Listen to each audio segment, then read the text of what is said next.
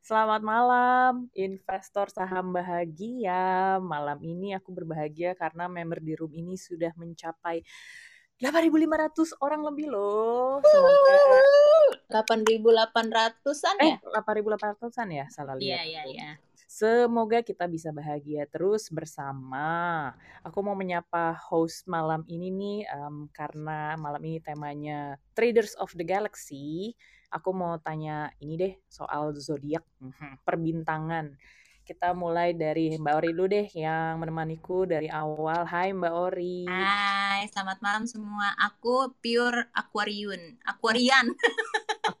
Tidak ada zodiak Aquarium ya, ada Aquarius. Aquarius. Kalau kau Billy, hai kau Billy, kamu tahu Halo, zodiakmu Menda. nggak? Tahu tuh, Gemini, Menda. Oh Gemini, weh mantap. Gemini biasanya witty nih yang aku kenal, cie. Terbukti. Em, berikutnya ada Ko Jason, hai Ko Jason. Halo, Ko Jason, zodiakmu apa? Leo, Leo. Waduh, fire sign nih. Oke oke oke mantap. Kalau Ko Michael gimana Ko Michael tahu ininya nggak zodiaknya? Kayaknya nggak tahu deh. Atau tanggal lahir deh? Aquarius. Michael, aku tahu. Oh Aku Aquarius. aku juga. penimba air kak. Tiba air. Ah, oke oke oke. Em, karena malam ini temanya kalau teman-teman lihat ya di Instagram kami investor bahagia gitu, temanya malam ini kan Traders of the Galaxy, terus posternya dari eh, Guardians of the Galaxy. Nah, dan di galaksi ini kan dipenuhi bintang-bintang dan planet gitu. Semua aku sih kalau aku pribadi sih percaya hmm, semua yang terjadi di galaksi ini tuh saling berhubungan, cie. saling mempengaruhi gitu. Nah, seperti halnya minggu ini sih salah satu planet tuh lagi bergerak dengan arah sebaliknya gitu, kayak anomali gitulah. Planetnya tuh mm, Merkurius gitu. Kalau teman-teman eh, scrolling-scrolling di sosmed terus denger ada Mercury retrograde nih. Nah, itu tuh berarti planet Merkurius lagi kayak berputar terbalik gitu loh. Nah, kalau di astrologi mm, Merkuri ini setauku, tapi ini nanti bisa dikonfirmasi lah sama bintang tamu kita yang keren. Merkuri ini tuh planet yang menguasai komunikasi. Jadi kalau dia retrograde, jadi terjadilah anomali eh, di bidang komunikasi dan semua alat komunikasi ikut terganggu gitu. Jadi biasanya suka terjadi miskom, technical issue di alat komunikasi gitu. Percaya nggak percaya, hmm, wifi rumahku yang biasanya lancar, eh, tiba-tiba jadi terputus-putus di minggu ini. Pasti IndiHome ya, Kak? Hey, aku My Republic bahkan. Makanya My Republic selama ini lancar tapi kok tiba-tiba terus Oh, iya, iya, iya. curigationnya ya karena Mercury retrograde ini. Oh, paham, paham. Akhirnya komunikasiku untuk email-emailan juga terganggu gitu loh Mbak Uri. Nah pertanyaannya apakah eh, Mercury retrograde ini pengaruh ke portfolioku nggak ya? Weh. Apakah bisa tetap bahagia di fase Mercury retrograde ini? Em, Nggak perlu khawatir teman-teman karena malam ini kita kedatangan bintang tamu yang paham astrologi dan Fibonacci. Beliau ini menganalisa pergerakan market dari Astronaci gitu. Tanpa berlama-lama lagi, aku mau undang dulu pembicara malam ini Pak Gema. Hai Pak Gema. Selamat malam. Selamat malam Pak Gema. Salam kenal ya Pak. Saya eh, Jessica Rumenda, biasa dipanggil Menda. Eh sign saya yang big three-nya itu Sagittariusan, Moon Pisces, terus rising saya Libra. Kalau Bapak apa Pak? Saya Leo. Oh Leo.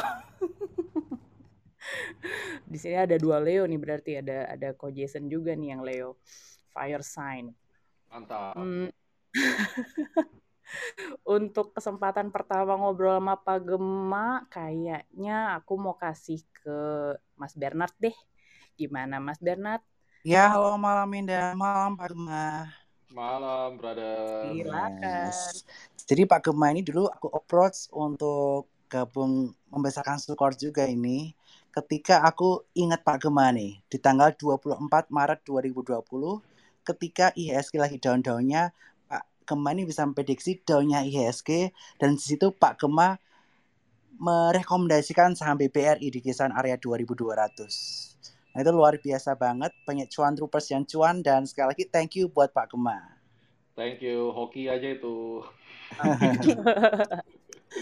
Nah, Pak Gema, sebelum kita masuk ke metode astronaci astro, atau astrologi Fibonacci. Nah, kita nih para cuan troopers dan juga para followers dari investor saham bahagia ingin mengetahui nih Pak, background Bapak sebelum masuk ke dunia saham itu seperti apa Pak? Hingga akhirnya Bapak bisa mendalami dunia pasar modal dan join sejak tahun 2007 dan survive hingga saat ini. Silakan Pak Gema. Selamat malam semuanya. Assalamualaikum warahmatullahi wabarakatuh. Shalom, Om Swastiastu, Namo Buddhaya, salam kebajikan, salam cuan ya buat semuanya. Terima kasih ke Sukor sudah mempertimbangkan untuk malam hari ini kita bisa ngobrol dan judulnya yang luar biasa Traders with Galaxy. Sebanyak yang nanyain sama saya, dikira saya ngendorse film Marvel gitu katanya. Aduh, lucu nih netizen. Dan itu ide yang brilian sekali. Jadi kalau ditanya uh, perjalanan saya dari dulu uh, sebelum masuk ke market itu terus terang mencari bentuk ya dari usia 14 tahun saya masuk ke market itu tahun 2007 2008 kenal sama Billy. Halo bro Billy. Kita udah nggak pernah ketemu belasan tahun nih. Hari ini ketemu di sini kaget saya. Halo halo bro Gema It's so long 2008 ya. Zaman itu bukan astronaci stocks for living. Terus uh, Billy punya blog apa? Super technical analysis blogspot saya masih ingat obrolan bandar itu atau iya di obrolan bandar ya. Kita orang-orang tahun angkatan itulah 0708 itu saya baru masuk. Sebelumnya keliling-keliling ya. Saya jadi guru piano uh, dagang MLM pesulap terus jadi calo tiket. Udah semuanya lah kita coba. Terus sampai yang bisnis seriusnya main di perikanan. Jadi kita uh, bisnis uh, hatchery untuk pembibitan udang dan dikirim ke Tarakan pada saat itu. Berbelajar dari konsep perikanan, jual beli um, perikanan hidup itu, akhirnya masuk ke financial market. Tidak terlalu kaget dengan yang namanya cut loss karena kalau kita bicara di dunia perikanan itu hitungannya mengerikan ya. Waktu itu dulu kita ngirim satu kantong isi 11 ribu, nyampe di destinasi udah di cut 30% aja pokoknya. Di, pokoknya hitungannya ya yang lainnya mati, sisanya yang hidup cuma 8 ribu gitu. Jadi apalagi ditambah nanti. Jadi mental-mental uh, dunia trading itu kan tidak hanya di pasar saham. Orang yang dagang-dagang di uh, komoditi itu kan pada dasarnya juga mengenal itu. Jadi mentalnya dibangun di situ akhirnya bangkrut karena kita ninggalin dunia itu yang air air alamnya ya air lautnya pada saat itu asam gitu di Jawa Timur. Sehingga winning rate kita jadi rendah terus kita berhenti nggak ngerjain itu. Bingung deh mau ngapain. Ya udah akhirnya masuk ke pasar saham ya. 2007 mau belajar trading aja sombongnya luar biasa itu orang-orang zaman dulu belum ada uh, clubhouse gini ya ataupun YouTube kan belum ada. Zaman dulu kita pakai Yahoo Messenger tiap malam ngumpul join ke warungnya orang gitu. Dan beda sama sekarang ya. Uh, zaman dulu orang bisa narik support resistant aja bisa ngeliatin technical basic aja udah jadi kayak dewa gitu. Makanya dunianya sangat berbeda dan kita nggak punya teman belajar. Mau tidak mau ya nyemplung dulu habis itu babak belur baru bertobat jadi awalnya di situ akhirnya 2007 saya ngelihat tante saya tuh pedagang saham dulu di Dana Reksa dia. Tiap hari main ke broker gitu kan. Zaman dulu kan keren tuh kalau orang tiap hari datang ke broker ngantor. Padahal modalnya cuma ngeliat koran. Habis itu berita apa terus dia trading Nah dimulai dari situ ini ngapain sih tante gue? gitu. Di Jakarta waktu itu saya masih di Surabaya. Ternyata dagang saham baru mulai. Saya tanya dia juga nggak nggak ngerti lah. Dia nggak bisa ngejelasin ya mulai cari-cari. Waktu itu saya masih ingat sinyal handphone tuh masih JPRS ya. GPRS gitu terus kita cari-cari referensi baru ngerti dikit-dikit. Ya dimulai dari situ Bro Bernard. Akhirnya uh, lahirlah uh, saya yang sekarang setelah gebuk-gebukan di market segitu lama ya tetap bodoh aja makin hari merasa makin banyak yang belum saya tahu itu Wow, luar biasa banget nih Pak Kema. Jadi awal mulanya bisnis di sektor yang lain ya, salah satunya perikanan. Tetapi akibat ketemu tante nih yang tiap hari ke kantor, baca berita, trading saham, kepincut lah. sama dunia saham nih Betul. Pak Gema dan menjadi Betul. salah satu orang yang berpengaruh di capital market untuk saat ini terutama di Wah, kalangan terima kasih. Nah, Pak Gema, waktu tahun 2007 sampai 2008 awal-awal trading Pak Gema juga pernah share ke saya nih Pak. Pernah mengalami kekalahan ya Pak ya atau loss luar biasa karena kaitannya mengenai krisis 2008. Akan tapi Pak Gema selanjutnya bangkit dan menemukan metode astronaci atau astrologi Fibonacci. Nah, gimana sih Pak ceritanya Bapak melakukan iterasi ataupun perubahan metode dari A sampai Z hingga menemukan metode yang cocok hingga astronaci tersebut, Pak Gema? That's very good question. Saya belajar saham itu 2006 uh, akhir. Uh, mulai tahu lah tentang saham, tapi saya baru mulai lihat tante saya aktif itu kurang lebih dari 2006, terus saya balik lagi 2007 awal. Saya mulai beli saham pertama saya itu di e-trading zaman dulu. Mungkin anak-anak sekarang apaan e-trading itu? E-trading itu sekarang namanya Mirai. Dulu sempat ke Daewoo, sekarang jadi Mirai. Online trading pertama lahir di Indonesia itu tahun 2006. Ya, 2006, 2007 mulai booming. Itu pertama kalinya ada online trading. Dan saya buka account, saya belajar uh, sama broker dari Mirai waktu itu, namanya Mbak Mira. Masih ingat sama saya sih orang itu kadang kalau kalau ini suka nyapa juga. Dan saham pertama yang saya beli itu adalah Bank Kapital. Jadi basically saya nggak pernah kena crash 2008 sih. Saya tidak menjadi korban crash, tetapi saya menjadi korban kebodohan saya sendiri. Um, Bank Capital waktu itu 2007 market belum crash. Dia IPO pertama kali saya masih ingat harganya 250. Terus kemudian naik sampai 275 80. Saya cuma punya uang 30 juta sisa-sisa daripada dagang udang. Ya, kita beliin aja di situ. Eh, bukannya untung tapi malah jebol gitu. Dan saya ngelihat anak-anak sekarang, wih beli bank kapital uh, sorak-sorai. Saya ketawa-ketawa aja belum tahu aja lo sejarah gue gimana bank kapital. Babak belur 30% hari pertama langsung shock lah katanya pasar saham bisa bikin untung lah ini gimana ini kayak begini kan. Nah, di situlah saya mulai melihat ada yang salah nih. Terus uh, mulai belajar lebih dalam lagi, beli saham yang lain. Tapi mulainya perubahan saya itu di bulan Maret 2008. Itu the first day, bulan Maret saya lupa tanggalnya, ketika saya mulai membaca buku referensi daripada technical analysis yang standard. Um, 2008 saya baca bukunya Martin Pring. 2018 tepat 10 tahun saya satu panggung sama dia, saya mewakili Indonesia untuk bicara di International Federation Technical Analysis Conference itu bareng sama Martin Pring dan sekarang jadi temen gitu. Nah, itu merupakan sebuah kenangan yang indah dan uh, awalnya saya belajar ada perubahan mengerti kenapa harga naik turun itu baca buku itu. Dan salah satu teman sharing saya pada saat itu yang kasih tahu buku itu adalah Satrio Utomo ya Pak Tommy itu. Sekarang nggak tahu di mana sekuritas. Dulu dia di Termegah. Mungkin ada yang yang tahu salam aja buat beliau ya. Jadi dulu dia yang kasih tahu ini ada buku bagus dibaca gitu. Oke gue baca. Dikasih tahu bab 1 sampai 16 ya. Baca. Oke saya baca. Dari situlah baru kebuka oh ternyata trading itu ada ilmunya ya. Bukan hanya sekedar tebak-tebakan dan yang namanya grafik itu bisa ada teknik atau seni membaca. Ya udah deh saya bermula dari situ bab 1 sampai 16 pelajarin. Saya termasuk orang yang nggak suka baca baca baru tiga halaman udah tidur. Jadi bayangin sehari itu kalau baca tiga halaman itu buku tebelnya ratusan page.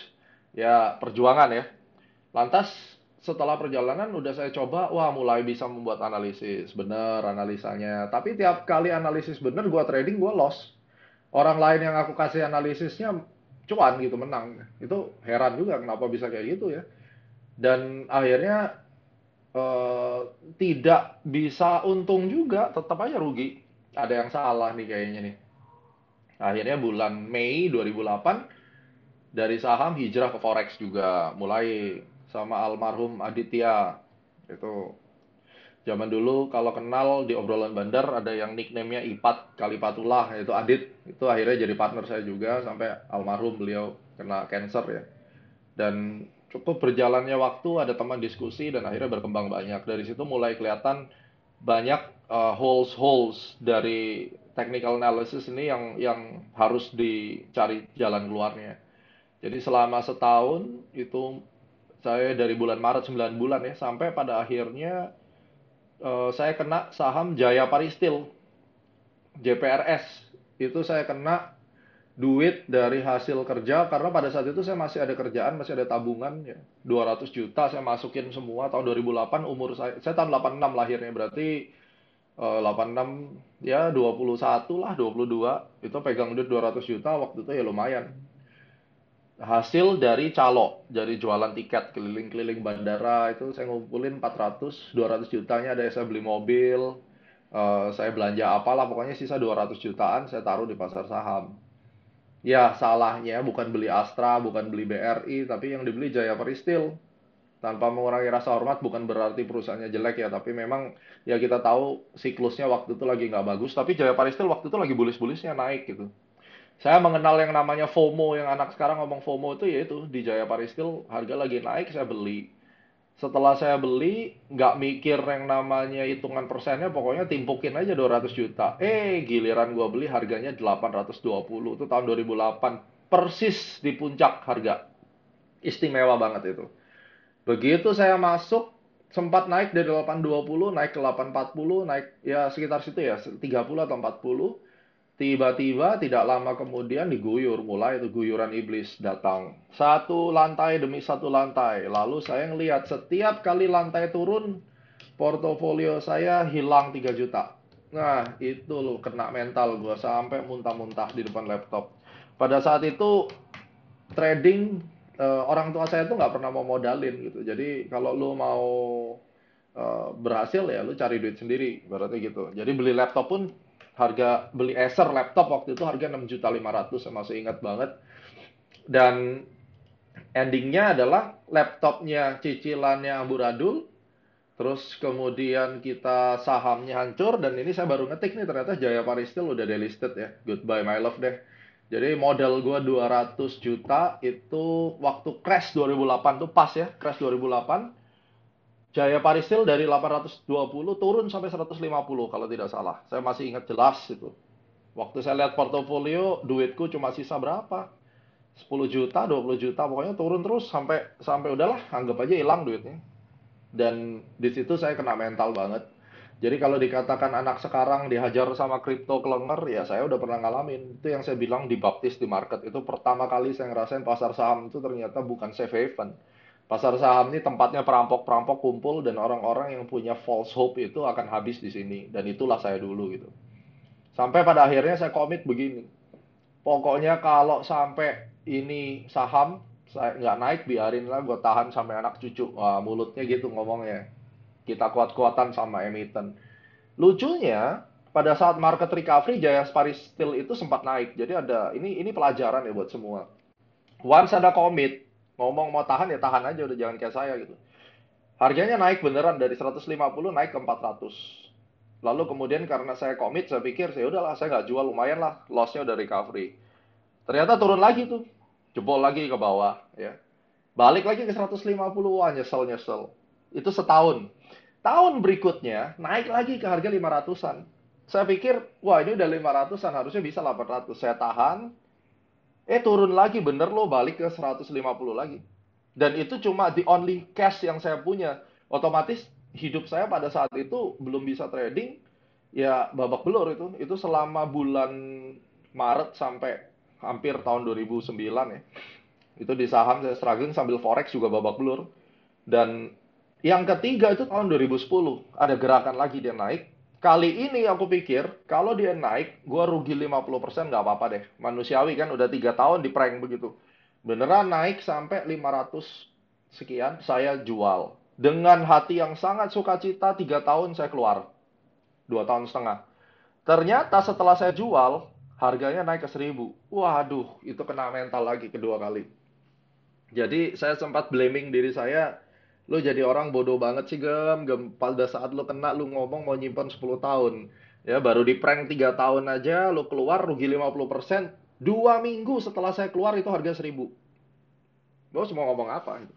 Dan itu fakta. Dan saya percaya itu masih relevan sampai sekarang. Saya saya yakin orang yang hadir di sini pasti pernah mengalami hal yang saya alami, baik itu di kripto, di saham, di forex, dan seterusnya.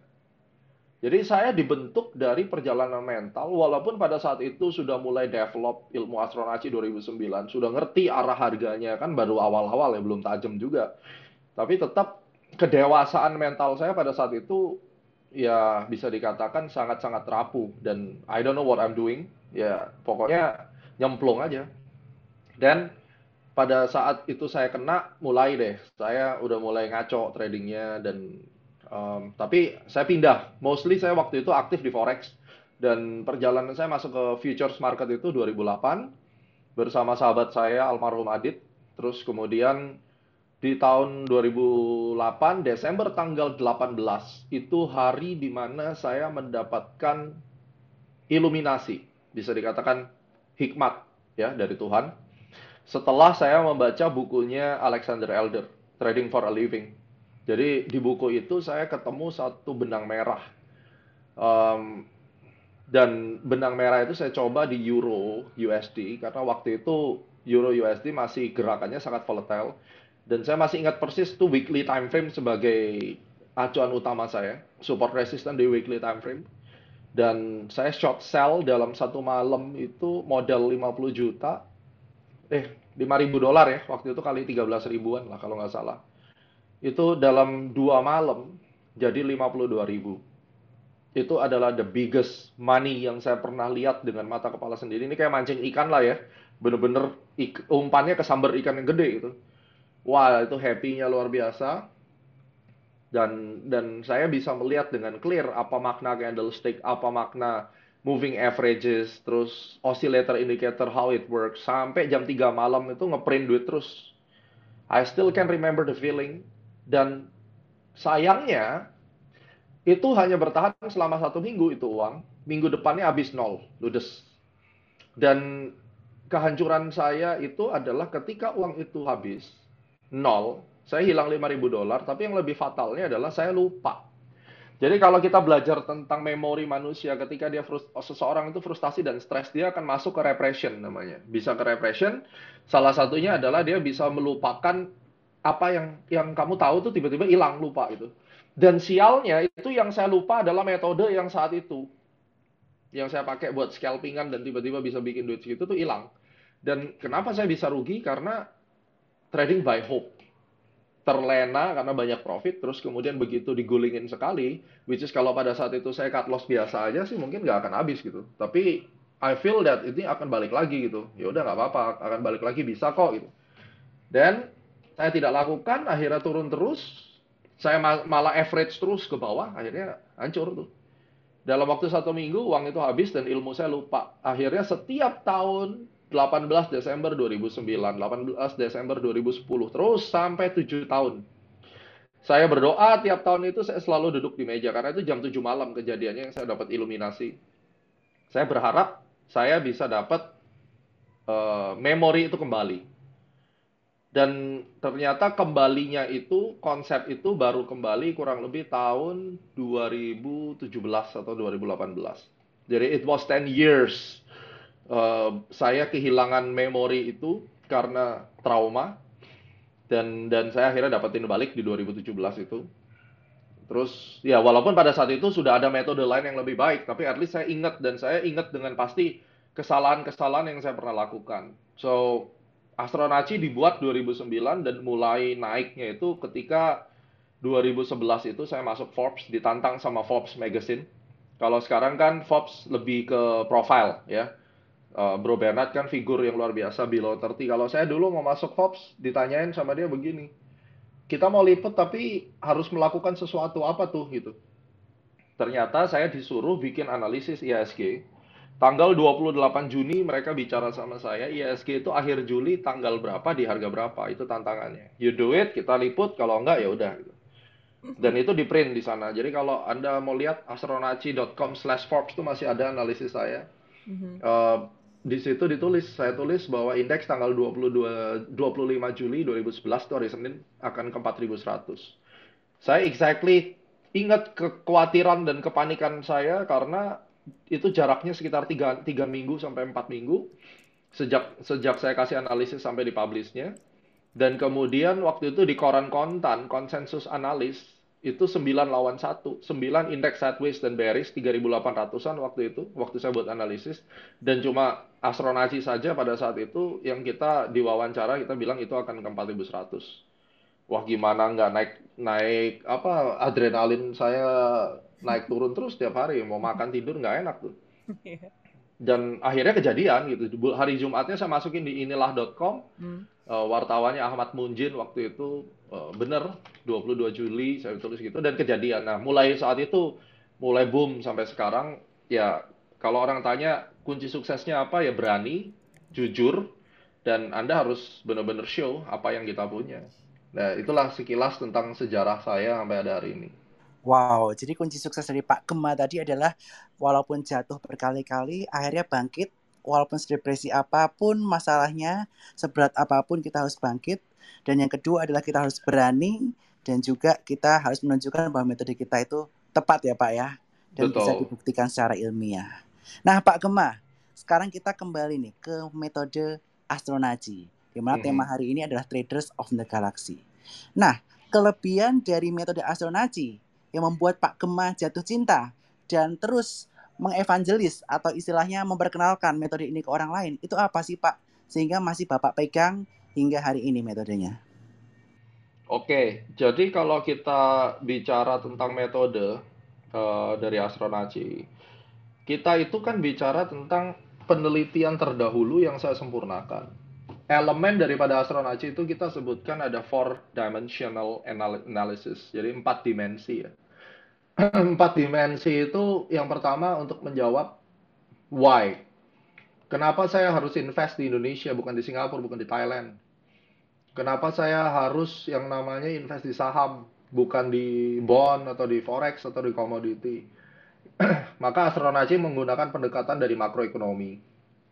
Jadi teori-teori makroekonomi, saya melihat sudut pandang cara saya melihat adalah eh, ada enam instrumen setidaknya ya, kayak GDP, inflasi, currency rate, trade balance. Ya, ini merupakan hal-hal yang bagi saya tuh penting untuk di Indonesia ini diperhatikan. Terus kalau kita sudah tahu, misalnya di Indonesia ini bagus karena rate daripada return yang bisa dihasilkan itu jauh lebih baik dibandingin dari market yang lain. Ya udah, misalnya saya pilih di Indonesia. Sahamnya apa? Berarti kita saya penganut top down analysis ya, sektoral. Saya lihat kalau dulu sektoral, kalau sekarang yang hype apa itu? Dan aku beli tuh saham BBYB setelah kita ngobrol-ngobrol di YouTube tuh, Bro Bernard, gua, gua cemplungin tuh. Ya kan? Itu karena hype kan? Nah, apalagi setelah corona ini kan semua hype based. Ya udah, kita pilih saham yang hype terus kemudian kita value investing kan lah. Jadi di dalam astronaci itu di dalamnya ada value investing. Yang saya sering perkenalkan value investing yang mungkin ya kalau orang ngomong fundamental outlook-nya apa, saya pakai William O'Neill lah. Itu Ken Slim kan lebih gampang ya buat buat kebanyakan orang. Uh, salah satunya outlook-nya EPS-nya kita mesti naik terus konsisten. Ngobrol-ngobrol sama Pak Hermanto Tanoko, dia banyak cerita tentang uh, Cleo, which is cara dia mengatur company-nya kan intinya top revenue-nya harus naik terus. Dia kasih target tuh 30% minimum setahun top line-nya. Nah, itu kita anut. Cara yang simple aja, pokoknya EPS, at least perusahaannya bagi dividen, terus baru kita lihat. Saya paling senang sebenarnya melakukan perhitungan standar deviasi dari saham-saham big caps yang yang terpukul hanya karena gosip atau apa ya dan tidak merubah bisnis model. Terus kalau harganya turun misalnya udah ke diskon satu setengah aja standar deviasi itu udah udah cakep menurut saya. Nah, jadi dari dari fundamentalnya kita lihat dari situ. Tinggal kita pilih ya, yang yang mana yang menurut saya selama ini itu works very well gitu. Baru kalau kita udah tentuin sektornya sahamnya, ini ini mau beli saham apa nih? Oh, udah beli karena fundamentalnya berikutnya adalah di mana saya harus beli? Karena fundamental analysis itu tidak menunjukkan sama sekali harga beli di mana. Dia cuma ngitung target price based on intrinsic value misalnya. Which is itu harus dikombine menurut saya pada saat itu dengan target price fair value daripada technical analysis. Ilmunya adalah saya mau beli saham pilihan saya di harga berapa itu mutlak harus technical analysis. Atau support dari technical analysis kita combine sama range daripada PE band. Nah itu kan artinya kita mencoba menteknikalkan fundamental. Nah, open minded saya pada saat itu ketika waktu itu perang antara aliran fundamental sama technical tuh keras juga zaman dulu. Sekarang orang lebih open minded. CFA Institute untuk ngambil sertifikasi CFA sudah ada materi technical kalau tidak salah. Zaman dulu nggak ada. John Bollinger aja waktu saya ngobrol sama dia bikin vlog berdua, gue tanya, kenapa lu uh, ngambil CFA? Kan kamu kan uh, eh, CMT gitu. Ya dia merasa bahwa dua-duanya bagi dia menarik dan itu bisa digabung dan dan konsep ide dia tentang bahwa harga itu bisa dihitung variansnya, terus dia bikin standar deviasinya juga saya rasa itu match kan dengan konsep daripada PE band gitu. Nah, technical analysis target price harus ketemu sama uh, valuation daripada saham. Dengan kita mengawinkan dua itu, pada saat itu saya merasa bahwa wah trading lebih enak nih. Dan saya bisa dapat untung lebih gede gitu. Karena biasanya nih kalau harga saham turun, yang ada kita itu ketakutan terbirit-birit. Tapi kalau kita ngerti konsep yang namanya standar deviasi, terus kemudian kita combine dengan support-support kuat, yang bisa kita lakukan adalah waktu itu saya bisa cut barang sendiri, saya short sell barang sendiri lah istilahnya. Dan akhirnya kita bisa beli di bawah karena kita tahu bahwa secara value ini udah udah super murah gitu. Dan tapi ya memang harus hati-hati sih, ada saham yang memang murahan gitu dijual murah banget terus turun nggak ada habisnya. Kayak gudang garam Unilever sekarang kan sakit tuh berdua ya kan? Jadi ya ya susah lah. Pada zaman itu beda sama zaman sekarang ya. Dan e, berikutnya saya ngelihat dari combine dua ini tetap aja bikin saya rugi. Kalau nggak masuknya kecepatan masuknya telat ya habis masuk dibawa turun giliran gua cut loss naik harganya. Itu yang terjadi.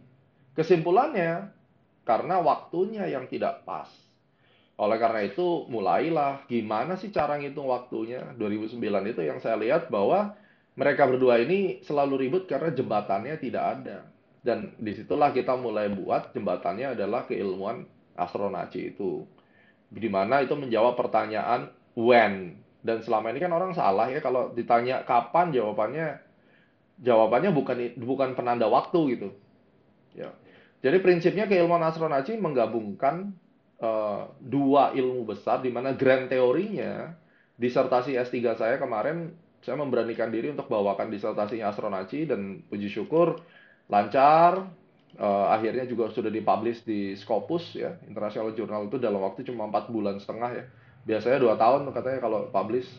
Nah di situ saya gambarin bahwa grand teori kita tetap Dow teori at least kita percaya bahwa market itu di tengah market yang tidak efisien seperti Indonesia, weak form ataupun di, di uh, strong ya market efficiency itu tetap bisa kita melihat arah tren. Jadi kalau dikatakan saya line edge siapa yang jelas saya bukan penganutnya random walknya Barton Malkiel.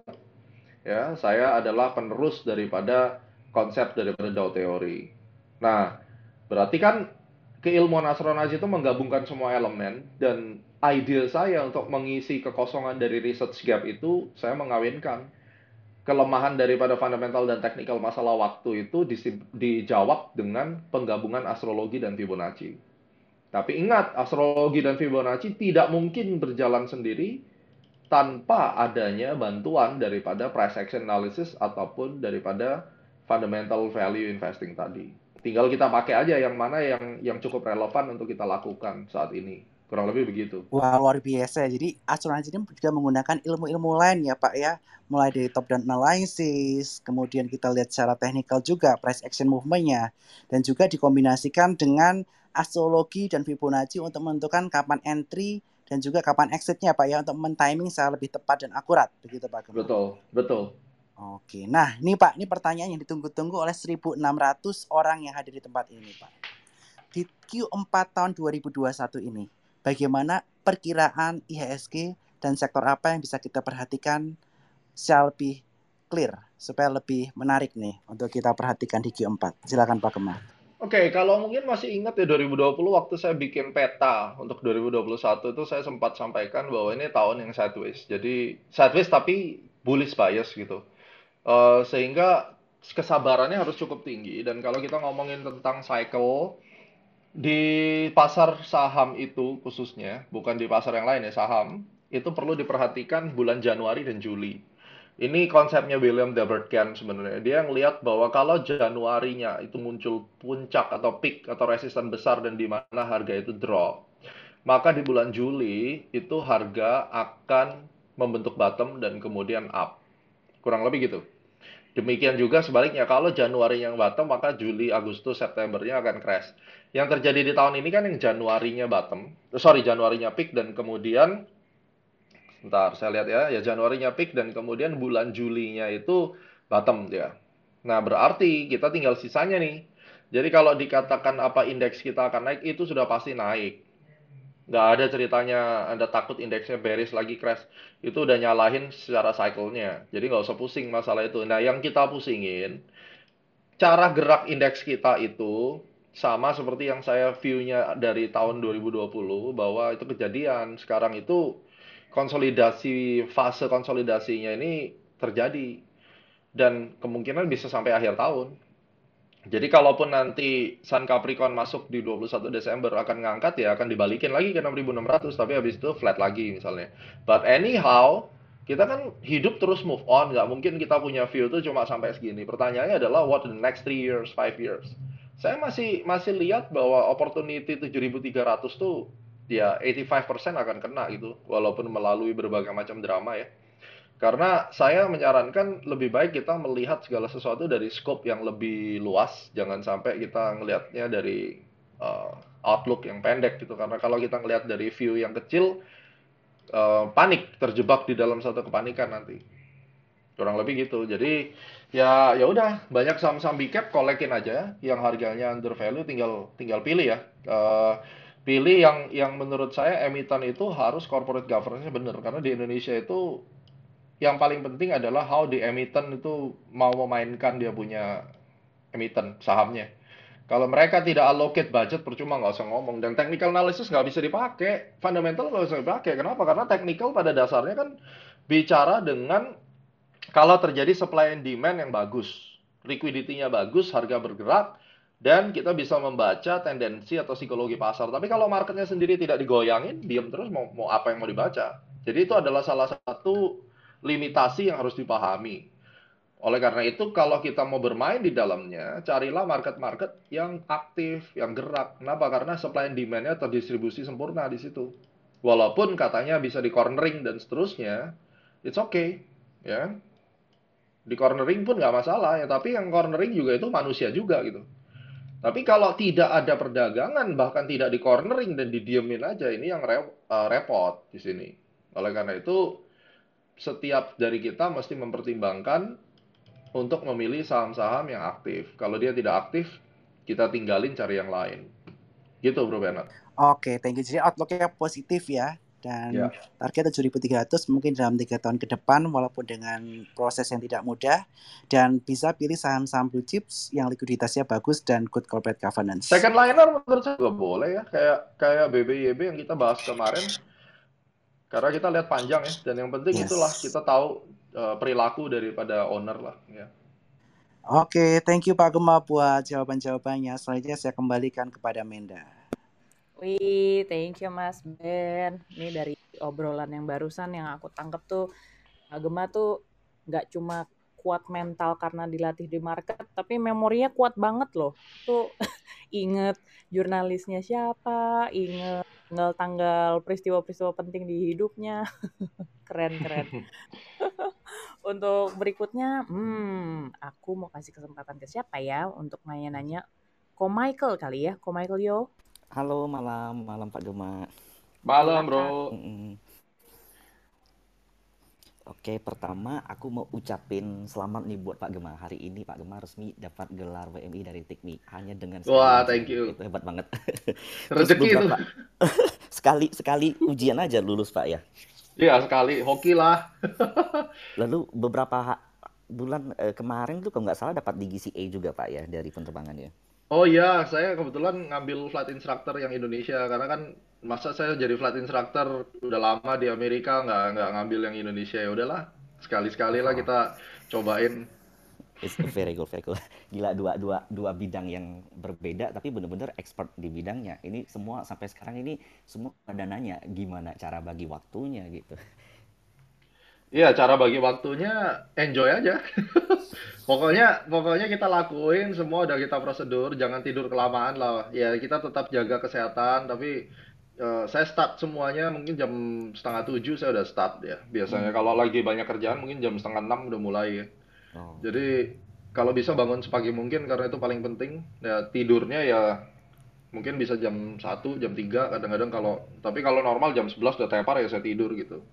Oke, berarti intensitas tidurnya agak agak kurang juga Pak ya Agak kurang, agak kurang. Hmm. Makanya itu nggak sehat sebenarnya. Ya, Oke. memang akhirnya harus banyak vitamin, banyak yang Hmm. macam-macam lah, terapi ini itu. See, bener. Oke, ini Pak Gemma saya mau nanya. Kalau di dunia technical analysis kan kita eh, seperti yang Pak Gemma tadi bilang kita kenal yang namanya konsep supply and demand dan hampir Mm-mm. semua dunia technical chartist juga menggunakan itu. Nah, konsep kalau di time cycle itu yang mendasari itu apa Pak ya? Apakah juga Sup- supply and demand? Mestinya enggak ya. support resistance sama. Oke, tapi berdasarkan waktu. Berdasarkan waktu, ya. Jadi gini, kalau kalau kita ngelihat ya, grafik itu kan nggak naik turun, eh, nggak naik satu garis kan. Bener. mm-mm. Grafik itu Seperti dia, tangga gitu. ya tangga dan dia pasti ke mana? Arahnya Atas tuh, ke, ke kanan, ke kanan. nah grafik itu udah pasti ke kanan. Nggak Betul. mungkin dia ke kiri. Dan nggak mungkin dia itu turun atau satu garis kecuali chart point on figure ya point on figure chart. Nah kenapa harga itu pasti ke kanan dan geraknya diagonal atas bawah? Miring ke kanan atau diagonal ke bawah? Jawabannya cuma satu karena ada unsur time. Kalau masih ingat faktor x dan y ya. Hmm. berarti kan gerakan harga itu vektor kan. Karena satu hari satu persen, dua hari dua persen, kan otomatis kalau kita gabung eh, ditarik garis kan jadi 45 derajat itu ke kanan Oke. ataupun turun ke kiri. Mm-mm. Nah itu yang orang nggak sadarin bahwa kalau dia bisa ngitung time support price itu berarti waktu juga ada time supportnya. Oke. Jadi Cuma kita melihat X dan Y. dari-. Nah, kita melihat dari axis yang berbeda itu doang. Selama ini kan support resistan itu Anda lihatnya horizontal kan? Yap, bener. Mm-mm. Nah vertikalnya orang nggak pernah lihat bahwa Hmm. harga itu secara siklus ada periodnya, gelombang sine wave itu ada periodnya, ada kapan dia bikin puncak, kapan dia bikin bottom. Oke, jadi selain XY, Pak Gema narik ada Z gitu, istilahnya begitu. Enggak, bukan set dong. XY itu XY itu kan yang membuat dia jadi vertik, eh, jadi diagonal. Oke. Lalu tinggal kita implementasikan aja garis vertikalnya. Oke, oke.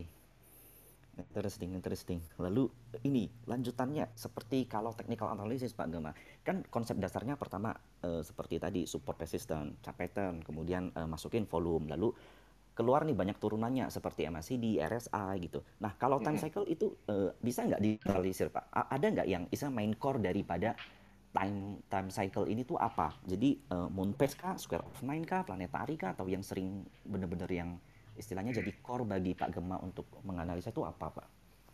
Oke, why do we need astrology sebenarnya? Kenapa kita butuh astrologi? Karena ada empat hal. Yang pertama, kita nggak tahu harga itu mau ke mana. Oke.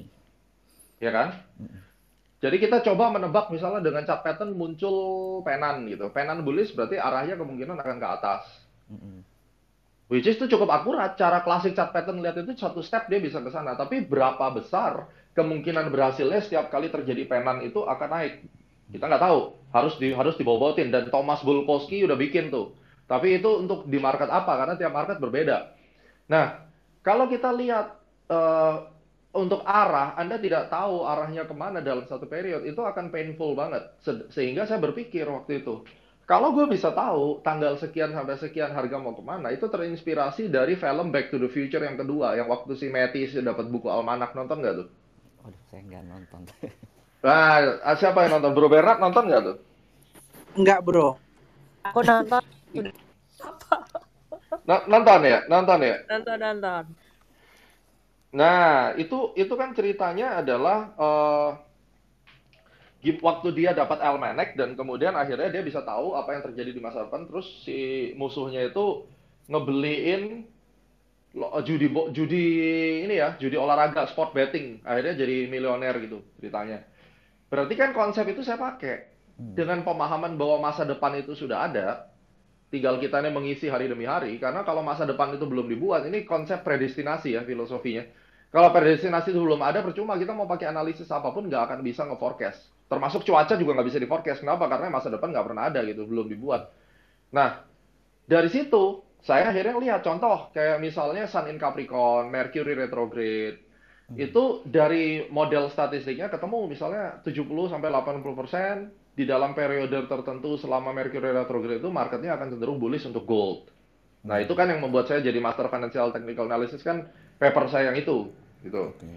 Nah, itu berarti pertama, saya tahu dari durasi waktu dari A ke B itu akan membuat harga naik atau harga turun. Itu udah sangat membantu kan? Berarti kan? Oke, benar. Hmm. Nah, yang kedua adalah sekarang harga lagi naik IHSG. Naiknya sampai kapan, Bro? Hmm. Nah, misalnya kan ini pertanyaan awam.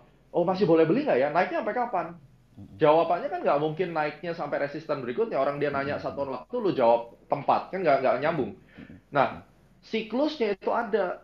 Jadi kalau kita ngelihat konsepnya Tom DeMark, dia sendiri juga bikin tuh konsep tentang perhitungan, dia pelajarin, tapi kayaknya market Amerika yang dia pelajarin, saham US deh, eh, saham-saham di Dow atau SP 500, bahwa can- eh, candle yang berturut-turut naik sampai hari ke-7, hari ke-9, hari ke-13, itu akan ada turning misalnya. Saya belum mendalami Tom DeMark punya konsep, ya, tapi boleh dilihat tentang Tom DeMark, itu di sana konsep dia berpikir. Berarti kenaikan atau penurunan harga sampai 2020 gue bisa bilang 24 Maret itu adalah akhir daripada kejatuhan indeks. Dan itu terjadi, itu bukan magic. Kenapa? Karena apa yang terjadi di masa lalu, konsep history repeat itself itu terjadi, baik itu price and time, sehingga kita bisa tahu turunnya ini udah selesai nih, secara hitungan satuan waktu daily ini udah kelar. Berarti berikutnya dia akan membentuk bottoming dan naik. Anehnya lagi, timing-timing yang tadi saya sebutkan itu secara tanggal, itu pada saat itu harga akan landing di area support-support kuat. Dan kalau kita track lagi di harga itu secara eh, fundamentalnya, Anda cocokkan pakai PE band, itu harganya masuk sih ke nilai harga-harga yang wajar gitu misalnya. So semua Tangkap ya konsepnya? Pak ya. Yang Semua itu- connected. Semua Ha-ha. connected ya. Cuman karena dengan satuan waktu it's a very applicable untuk kita dalam menganalisa gitu. Betul. Betul. Oke, it's very interesting. Oke, saya makin bingung nih Pak terus terang karena saya makin amazed Pak. Lalu tadi ini eh, tadi Pak Gema ada eh, ngulik tentang Mercury retrograde. Jadi Pak Gema ini kan terkenal dengan XAU trading ya, gold trading karena eh, dengan handalnya mengetahui fase daripada Mercury retrograde di mana Mercury retrograde ini berarti eh, kecenderungan kecenderungan gold bullish ya Pak ya, benar ya? Iya, harusnya cenderungnya bullish, betul.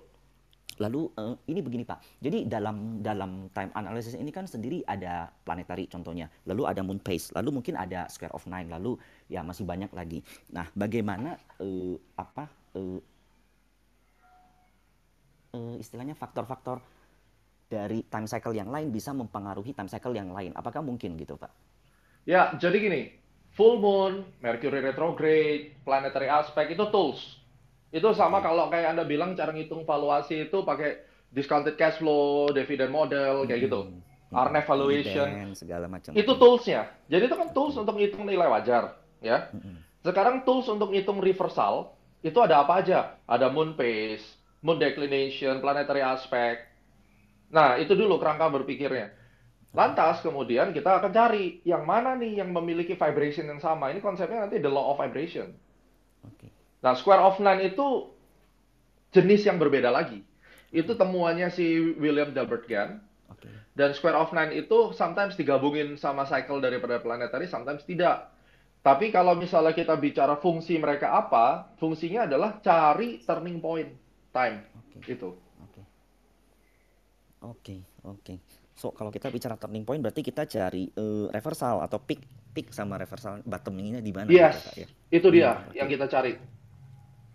Oke, so jadi belinya tuh bukan cuma kayak contoh, mungkin nggak ini Pak ya, kalau seandainya eh, we know that ini area strong support gitu, tapi eh, time-nya nyampe dulu nih sebelum nyentuh, berarti Bisa. oke, oke, Bisa. oke, ngerti. Biasanya kalau kalau time-nya nyentuh dulu sebelum price support-nya, dia tetap akan reverse. Oke. Tetapi dia bukan trend reversal, tetapi price reversal.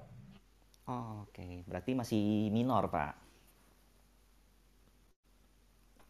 Reversalnya. Ya, dia dia akan membentuk ini eh, short atau Ya, atau kan pernah kita lihat minor support gitu ya. Mm, mm, mm, Pernah kan ya? mm, mm, mm, mm. kecil ya. Tapi ya tetap terjadi turning point misalnya. Dia dia udah terjadi di situ.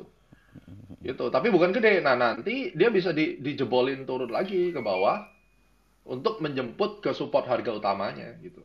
Oke, jadi uh, uh, dasarnya memang lebih ke support resistant lalu di-combine lagi dengan time cycle. Iya, berarti kita ngomongnya kan support support resisten waktu ya, Ya, benar. Mm, mm, mm. gitu. Very interesting. Terakhir nih Pak, pertanyaan saya, ntar kapan-kapan saya mau belajar gimana nih Pak? Ya, kita ngopi-ngopi lah ngajakin Bro Bernard. Oke, siap, siap. Uh, thank you. Uh, waktunya untuk Pak Gema, uh, saya kembalikan ke Kak Menda. Terima Ah, kasih. Mm-mm. thank you ya Ko Mantap. Michael. Mantap banget, ya ampun. Em, berikutnya aku mau kasih kesempatan buat tadi kalau kata Pak Gema, eh, Pak Gema udah kenal sama orang satu ini udah dari tahun 2007-2008. Silakan Ko Billy. Hai, halo Bro Gema. Malam. Halo. Iya. Iya, kalau Menda, kalau Bro Gema bilang kenal udah lama yang betul. Zaman dulu juga aku kalau buka websitenya Bro Gema tuh zaman dulu ini ya Bro ya. Kalau saham itu ada ada kayak ini ya, kayak apa di airport ya, ada yang di waiting room, ada yang udah terbang, Iya, ada yang udah itu zaman dulu. Zaman dulu isi benar. websitenya itu kayak gitu tuh. Sampai sekarang kalau aku buka apa nih website Astronaci udah totally uh, different gitu ya. Different. Nah, mungkin kalau apa eh, saya kutip ya JP Morgan ini kan pernah bilang ya billionaires itu don't need astrologi gitu kan but use billionaires. do astrology ya, betul. billionaires do nah mungkin ini pertanyaan pertama. Ini mungkin pertanyaannya agak sedikit unik tapi ya apa ini mungkin cuma untuk supaya orang lebih kenal sih apa sih sebenarnya metodologinya? Nah saya mau nanya gini kali ya paling beragama ya. Kalau seorang menggunakan astronaci gitu ya atau astrologi trading apakah ilmu ini kalau dipakai semua hasil analisa analisanya akan sama? Karena gini contoh misalnya ya kalau kita pakai teknik analisis seperti kayak Fibonacci retracement terus juga Elliott wave kan meskipun teorinya itu orang sama ya misalnya wave 2 Mhm. ngebuat di bawah wave 1 ada 61,8% maksimum retracementnya segala macam gitu tapi kan hasilnya biasa beda ya karena pemahaman orang oh ini Mhm. masih wave 1 ada yang bilang ini oh ini mah wave udah wave 3 ini apa segala macam nah beda dengan kayak moving average. Kalau moving average kan pakem ya, MA20 ya udah, mau you buka dari software mana pun ya angkanya misalnya 1000 ya 1000 gitu. Nah, Mhm. apakah kalau astrologi itu hasilnya akan subjektif seperti kayak Fibonacci wave apa kalau memang ilmunya sama, teorinya oke, sama juga ya pasti hasilnya akan pakem gitu kayak moving average. Oke, good question. Jawabannya sama. Contoh deh, kalau ada chart semuanya ada di sini, coba buka gold chart. Contohnya saya ngambil gold aja yang paling gampang. Eh, cari aja tanggal-tanggalnya pada saat new moon terjadi itu tanggal berapa ya. Ini salah satu penemuan di disertasi saya tuh itu yang saya bisa share. Cobain tanggal new moon, Anda plot di chart di gold, Anda lihat daily chartnya turning atau enggak, itu aja. Nah, dari situ kan kelihatan mau siapa pun yang buka, mau JP, mau Warren Buffett yang buka, mau Soros ataupun mau kita, tetap dia akan ngelihat kalau tanggal full moon daily chartnya harusnya 8, 80 dari 100 itu akan reverse semuanya. Nah, sekarang pertanyaannya, satu, mau believe atau enggak? Kedua, kalau ada reverse lu mau ngapain? Ya kan? Karena financial astrology kan penunjuk waktu tuh kasih layout ke kita bahwa tanggal segini akan ada reverse. Berarti kita harus lihat lagi. Bisa nggak cari support resistance yang benar? Terus kalau benar-benar reverse kita mau ngapain decision makingnya? Sehingga kita bagi dua nih. Kalau tujuannya hanya membuat research paper, pasti jago, pasti benar. Tapi kalau trading belum tentu menang, walaupun tahu itu benar-benar reverse. Dan itu tidak subjektif. Yang parahnya adalah orang yang coba-coba cocok logi, astrologi dia nggak ngerti, cocok-cocokin. Akhirnya jadi, ya sama lah ya kayak technical analysis asal-asalan gitu kesannya. Hmm, iya, iya, iya. Jadi kalau memang teorinya benar, harusnya hasilnya inilah ya, beda-beda jauh ya. Tapi kembali lagi, Sama, persis, exact ya, berarti kan? itu.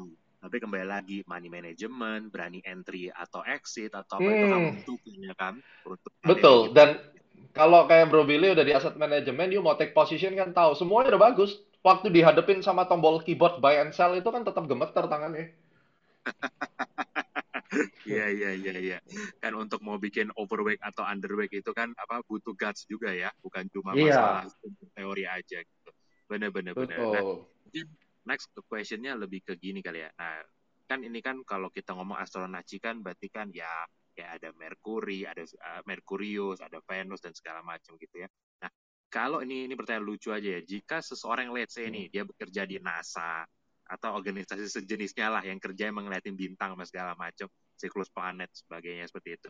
Apakah kira-kira itu akan mempermudah dia jadi seorang trader atau investor jika dia pengen belajar astrologi trading nih, Bro Guma? Oh, sangat mudah bagi mereka. Karena mereka udah tahu. Jadi gini, bedanya cuma dua.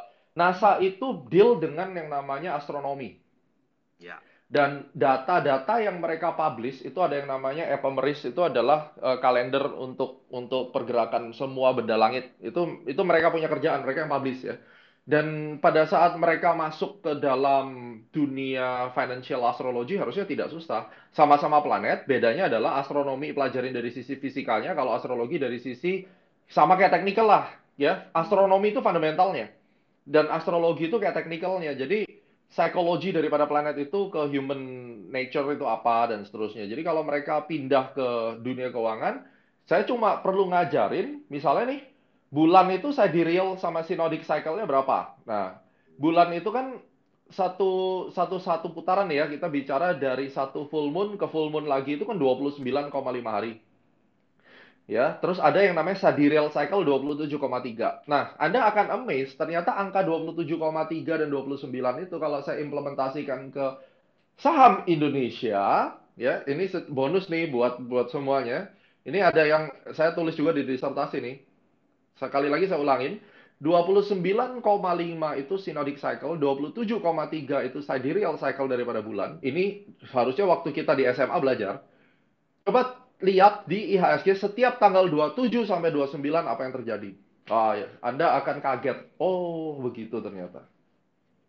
Iya, iya. Jadi cobain sebagai PR daily chart buka 27 sampai 29 what do you see di market kita.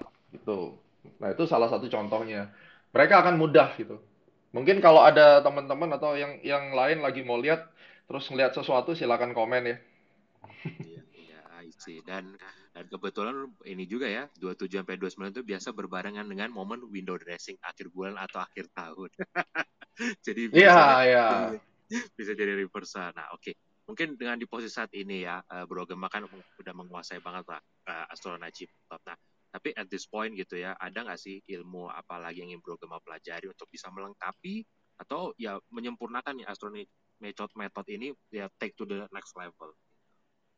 William Delbert Gann itu luas banget dan dan saya perlu untuk menyempurnakan dan mempelajari dia punya sudut pandang bagaimana menggunakan geometri untuk ngitung cycle-cycle yang belum terjadi jauh lebih lebih panjang daripada yang saya bisa lihat sekarang gitu. I see, I see. Nah, mungkin ini mungkin followers kita mungkin penasaran juga kali ya. Ini kan tadi kan Bro Gema ada mention beberapa saham gitu ya, JPRS, mm -hmm. Baca, itu ada BBYB juga. Nah, mungkin ini bisa nggak Bro Gema berikan mungkin contoh satu analisa misalnya nih kalau JPRS kan udah delisting ya, Baca too hot nih, dia lagi diomongin di banyak grup. I think kalau BBYB menurut Bro Gema kalau coba mungkin kalau cara menganalisa dengan Astro Naci itu seperti apa bro Gema? Forecastnya seperti apa? Atau mungkin biar bisa followers tahu gitu gimana sih cara bro Gema menganalisa? Uh, kalau digambarin di sini agak sulit, tapi mungkin yeah. nanti saya bisa kasih gambaran waktu saya nganalisis di YouTube itu gimana sudut pandangnya. Tapi kalau BBYB paling gampang tanya Bernard aja, nggak usah dianalisis. Orang saya aja ngomong sama dia, gue nggak mau analisis, gue denger lu aja. Tapi secara, secara price menurut saya ini mau bikin rally base rally. Ini kita ngomong price-nya dulu ya. Price actionnya itu dia lagi bikin base di sini, terus kemudian declining volume sama, basic technical aja. Tapi saya lebih ke price actionnya uh, dan kita perhatikan dengan base-base yang terbentuk ini, istilahnya kalau di YouTube kemarin saya bilang karena lagi ngetren babi ngepet itu, ini lagi bikin kandang babi gitu istilahnya. Kalau kalau ngebreak dan harusnya ngebreak ya probability kita nggak bisa ngomong kalau kalau kalau analis sudah ngomong jika dan kalau kasihan investornya. Makanya saya merasa bahwa setiap kali saya ngajar untuk CAT certified itu yang sertifikasinya astronaut itu mereka harus punya satu standing point. Walaupun salah nggak masalah, at least punya standing point. Jadi kalau dilihat dari polanya 65 sampai 70% chance bahwa dia harusnya akan lanjut ke atas walaupun harus drama dulu turun lagi ke 1300 dan seterusnya. Saya aiming 2500 itu minimum ya harusnya ya. kalau semua berjalan dengan sesuai plan gitu. Ya, itu itu gambaran awalnya. Nah, nanti selebihnya setiap lekukan-lekukan daripada BBYB ini bisa dihitung. Tanggal berapa nanti dia akan peaking periodnya. Sekarang lagi bottoming nih, tanggal 29. Berarti dia akan naik lagi misalnya. Nah, itu itu kita hitung. Naik lagi ini sampai kapan? Sampai dia ketemu sebuah resisten yang bisa membuat dia berhenti dulu sejenak. Nah, resisten kan banyak ya, bisa buat dia turning point dalam, bisa dia ini apa? Um, untuk naik lagi gitu. Jadi turun sedikit lalu naik lagi. Nah, itu yang yang kita akan hitung. Jadi setelah price-nya kita yakin bahwa ini akan naik lagi, baru kita deal with the time. Sometimes saya deal with the time dulu, baru kita ngurusin price-nya. Dan kalau kita lihat si BBYB, ini salah satu contoh daripada uh, Astronaci ya. Kenapa hari ini naik? Itu sudah bisa digambarkan karena cycle-nya BBYP ini lumayan respect. Jadi Silakan dicatat kalau mau lihat. Tanggal 20 Agustus 2021 itu reference point. Berikutnya adalah tanggal 9 September 2021. Ini adalah satu reference point, satu cycle di mana BBYP membuat cycle low atau swing low di 20 Agustus. Dia juga membuat swing low di 9 September. Dan Anda perhatikan berapa uh, jumlah barnya atau berapa trading days. Dari tanggal 20 sampai tanggal 9 itu adalah 13 trading days. 13 bar. Dengan konsep equal cycle kita proyeksikan 13 bar berikutnya dari tanggal 9 September itu adalah 28 September which is itu kemarin. Dan ideally kalau dia satu banding satu maka itulah jawabannya kenapa tanggal 29 dia terjadi reverse. Sampai sini bisa dipahamin nggak?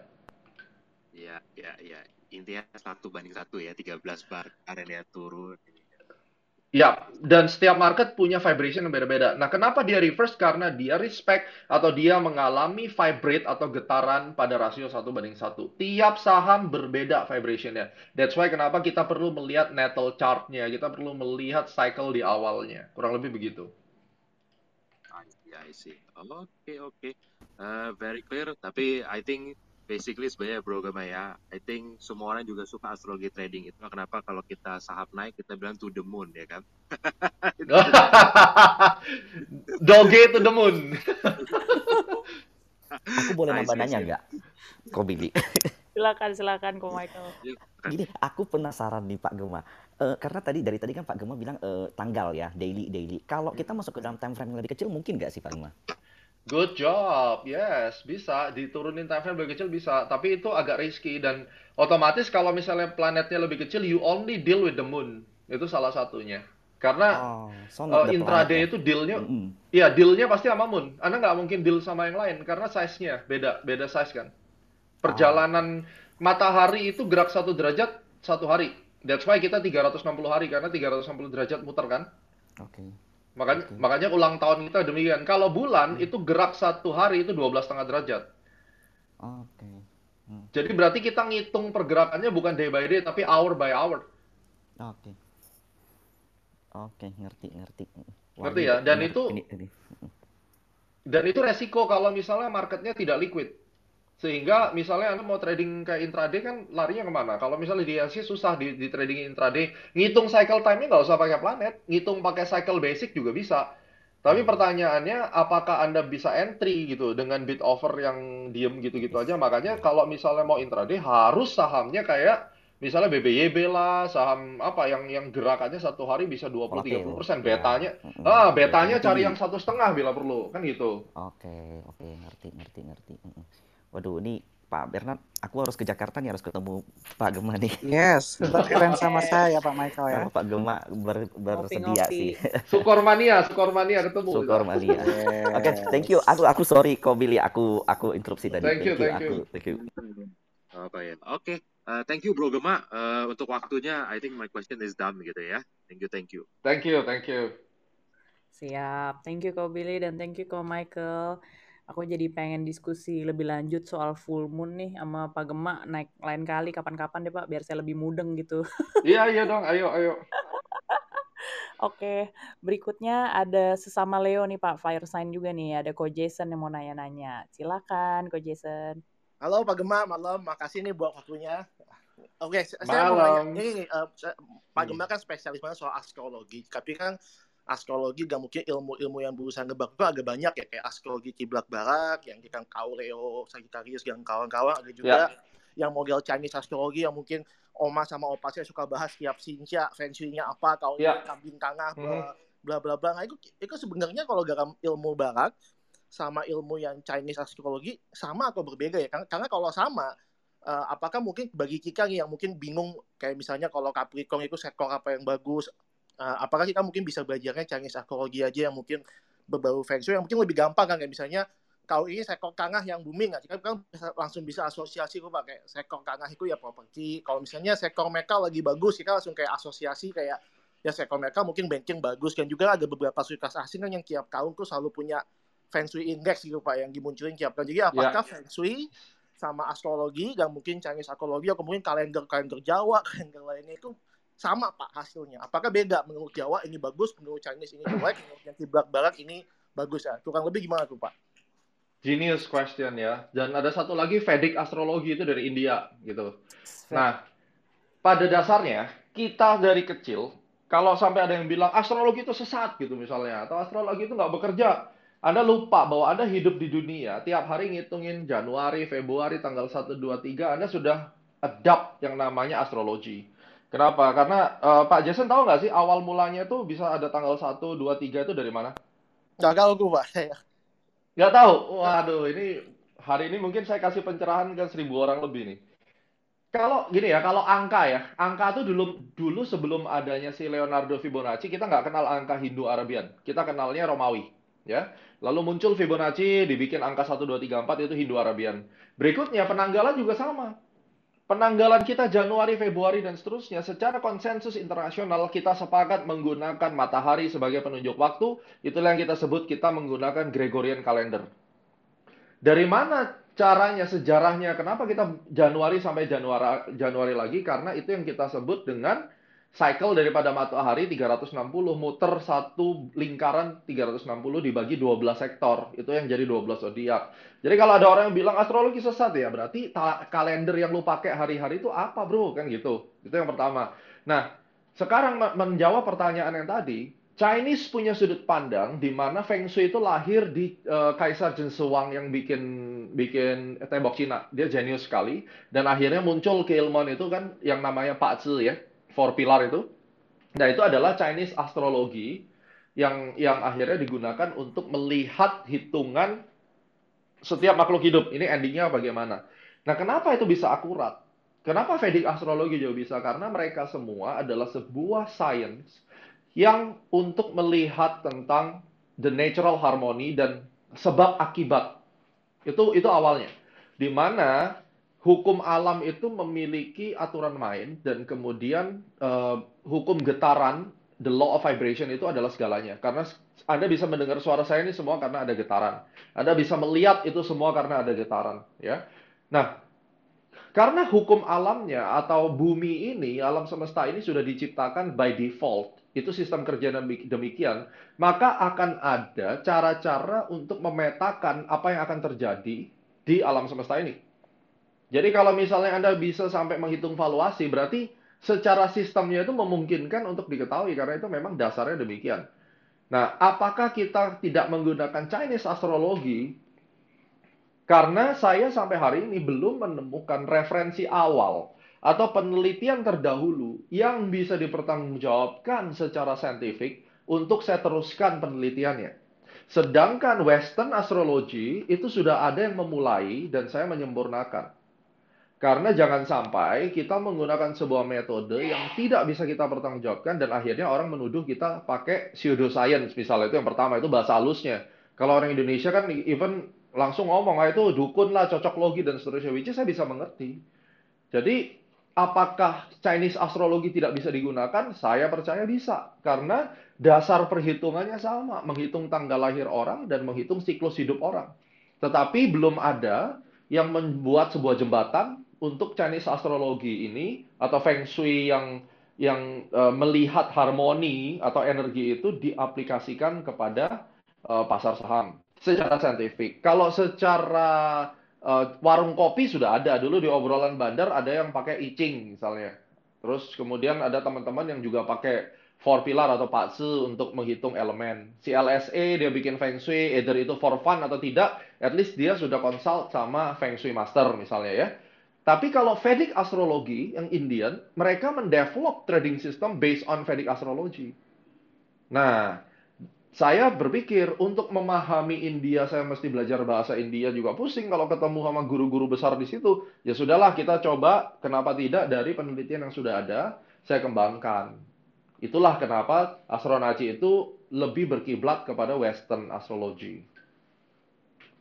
Oke Pak, jadi, jadi menarik. Jadi mungkin uh, mungkin kalau saya bisa rangkum ya mungkin bisa dipakai. Tapi sejauh ini dari segi keilmuan belum ada jurnal yang mungkin menurut Pak Gemma ini cukup akurat yang bisa dipertanggungjawabkan ya Pak ya untuk menjadi sebuah ya. ilmu. Sedangkan kalau yang financial astrology kan saya juga sudah lihat sih kayak banyak bukunya ya bahkan penerbit-penerbit kelas akas yang semacam Wiley dan juga kampus-kampus ya. juga ada juga yang sudah pernah membuat penelitian ya Pak. Nah, bagaimana dengan ini Pak? Saya, saya cuma pengen tahu aja sih Pak, karena saya barusan uh, dalam beberapa minggu lalu kebetulan ya, di, di, uh, dalam sebuah sebuah ibadah gereja Pak. Jadi saya sebut aja sebuah ibadah gereja konteksnya ada sebuah hmm. hamba Tuhan yang percaya dengan yang namanya kalender Yahudi. Ya kan dan dia hmm. menghubungkan katanya kalender Yahudi itu tiap tujuh kaum itu kaum sabat biasanya di ujung-ujung kaum sabat itu alias kaum depan kakaknya suka terjadi koreksi pasar modal. Nah, nggak tahu nih, saya yeah. jujur, jujur awam. Kalau dalam segi kalender Yahudi memang benar adanya tujuh kaum sekali ada kaum sahabat namanya. Cuman yeah. nah, kebetulan yeah. hamba Tuhan itu berusaha mengasosiasikan dengan sebuah koreksi di pasar modal. Nah, pertanyaan saya, bagaimana pandangan Pak Gema Pak dengan statement seperti itu? Nggak masalah sih, karena gini, uh, hamba Tuhan itu kan juga melakukan research ya, karena kebetulan kan yang ngebahas itu bukan dia, yang ngebahas itu udah dunia. Mm. Jadi kalau kita ngom ngomong tentang sahabat year dan dia khotbah ini ya, dia sebenarnya kulakan dari informasi yang di luar, dia bikin khotbah lah. Jadi ya, ya itu boleh-boleh aja. Masalahnya kan sekarang kita mau fokus, bener nggak sih cycle 7 tahun dari sahabat itu bekerja? Kan gitu. Nah kalau kita lihat, ini kita sudah bicara bukan daily time frame nih, kita bicara yearly time frame ini yang, yang siklus gede. Dan kalau kita ngomong siklus gede, selain sahabat year kan ada presidential cycle 4 tahun. Terus kemudian ada Jurgen cycle, ya kan? Itu yang ada tahun uh, Uranus cycle 84 tahun misalnya. Nah, itu termasuk satu kategori sama itu dan ada lagi sunspot cycle. Sunspot cycle itu ketika matahari menghembuskan magnetik yang terlalu berlebihan itu setiap 11 atau 12 tahun itu akan nyebabin perang. Dan itu sudah terjadi 2018 itu sekali perang, trade war misalnya. Nah, yang sahabat ini kalau kita lihat secara cycle 7 tahun itu masuk akal dan itu bisa terjadi big reversal. Pertanyaannya, market mana nih yang koreksi? Jadi oh. kalau kita lihat belum tentu indeksnya kita kena bisa jadi yang kena Dow Jones-nya. Lalu kita kena dampak daripada Dow Jones indirect. Ya kan? Makanya hati-hati, cycle-nya mungkin bekerja untuk Nasdaq atau untuk Dow Jones. Nah, itu itu yang bisa terjadi sehingga pada saat Dow Jones-nya remuk ya kita pasti jatuh. Bisa jadi memang cycle kita ngikut. Nah, yang harus dites apakah benar cycle 7 tahunan itu bekerja buat market kita. Yang jelas market kita bekerja di 10 tahun, lebar daripada period gedenya. Terbukti kan 98, 2008, 2018 itu peak tertinggi loh. Jadi kalau kita bilang crash 2020 itu sebenarnya peak paling tinggi 2018. Berarti we gonna see another cycle itu berarti 2028 sampai 2030. Dan Indonesia pasti kita cocokin dengan sunpot cycle-nya gimana sehingga kalau kita sudah bicara cycle yang besar, tiga tahun itu adalah angka yang kecil. Coba Anda bayangkan begini. Kalau saya bilang new moon, new moon cycle misalnya jatuhnya anggaplah tanggal 6 Oktober ya plus minus satu hari itu masuk dalam toleransi. Berarti kalau plus minus satu hari itu berarti range-nya berapa hari, Pak? Dari hari H, plus minus satu hari berarti total range-nya berapa hari? Berapa dua hari ya, Pak? Tiga hari ya. Dari hari H plus minus satu hari kan berarti oh, range-nya iya, tiga, ya? Iya, betul. Itu kan tiga daily candle gitu. Tapi kalau saya bilang range-nya plus minus satu hari, tapi satu candle-nya satu tahun, berarti range-nya berapa? Tiga tahun kan? Hmm. Artinya kalau kita sudah mau bicara tentang sahabat tadi, Anda nggak perlu concernnya terlalu berlebihan. Kenapa? Karena bisa jadi range reversalnya tiga tahun terjadinya. Jadi misalnya 2022, 2023 atau 2021 range-nya di situ. Oh, jadi itu bentuknya range siapa ya, bukan sebuah kaung yang pasti apa ya? Swing low, swing high. Contoh, terjadinya swing low dan swing high itu ada berapa candle? Pasti tiga kan? Iya, betul. Nggak mungkin kan swing low atau swing high itu kalau sebelum terjadi tiga candle reverse kan nggak ada. Berarti setiap swing low, swing high pasti tiga minimum. Dan Anda tinggal lihat time frame-nya berapa. Swing low, swing high di intraday satu jam berarti tiga jam. Swing low, swing high di tiga hari ya berarti tiga hari. Kalau tiga tahun ya tiga tahun.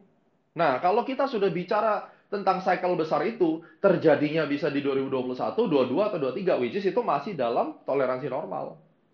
Ini yang saya harus kasih garis bawah, jangan sembarangan mengutip time itu kalau misalnya kita bukan pemain yearly yearly cycle gitu. gitu. Orang kita biasanya intraday habis itu disuruh pakai referensi yang yearly, belum nyampe cycle-nya jadi udah lupa kita udah udah udah BT duluan kan. Ya, Pak, jadi jadi kalau jadi ya, Pak, jadi kalau bisa saya rangkum eh, kalau kita pakai analisa semacam astrologi atau mungkin apa pun itu yang berbentuk time, kan harus kasih bakas korelasi ya Pak. Jadi maksudnya mungkin saja misalnya Pak Gemma prediksi 24 Mei, tapi sebenarnya kalau kejadiannya 25 26 Mei kan harusnya kan masih dalam batas yang wajar ya kan. Masih. nggak nggak exactly di tanggal 24 tapi at least satu sampai dua hari hamil satu H plus satu Pak. Contoh gini, itu bagus banget pemahamannya. Contoh gini, Anda tentuin harga support saham. Coba pick up satu support yang Anda kenal. Satu satu angka coba. Support apa ya Pak? Maksudnya average? Saham apa aja, Se- sebut aja angka gitu, support. Oh. Support harga berapa gitu. BBWB, Beli di Pak. support berapa? BBWB supportnya 1300. Oke, sekarang saya tanya, berapa besar peluang BBYB BB apa tadi? BBYB, Pak. Oke, berapa peluang BBYB itu turunnya sampai 1300 exactly 1300 dan kemudian naik? Berapa peluangnya? Jujur Pak, saya kan bingung gue Pak hitungnya gimana. Nggak mungkin kan? Artinya bisa aja kayak Pak Michael Yo tuh kemarin bilang IHSG 6001 beneran kena sana. Saya suruh ngulang 10 kali bisa nggak gitu? Artinya kan antara hoki dan skill itu nggak bisa dibedain. Makanya saya selalu bilang kenapa Pak Gema tepat ya hoki saya bilang. Itu satu. Kedua, kalau kita prediksi 1300 kemungkinan kan bablas 13 eh 1280. Terus atau nggak nyampe 1300 dia berhenti di 1320 bisa nggak kayak begitu? Bisa. Tapi Anda bisa terima nggak itu? Ya kalau masih 1295 sih saya bisa terima sih Pak. Karena masih dalam bakas yang wajar ya Pak ya. Sa- Bagi saya 1280 wajar, Bapak setuju nggak? Habis kena 1280 balik, itu kayak mobil ngepot, Pak. Iya, bagi saya sih juga masih wajar ya. Kalau masih 1280 sampai 1300 ya. Tapi kan tahu, Nah, again kan subjektif ya Pak. Ada orang yang merasa 1295 sudah break, berarti sudah eh, melanggar ya. Tapi bagi saya sih oke. Bagi saya kok bakas korelasi yang oke.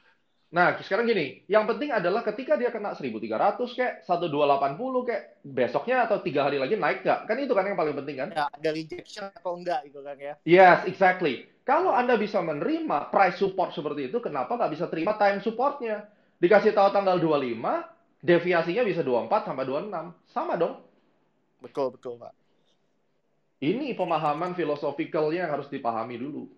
Bahwa price support resistance doesn't have to be exact di situ. Kalau lu dapat exact itu namanya jackpot. Lah ngarepin jackpot jangan tiap hari. Cuma sesekali ya Pak ya.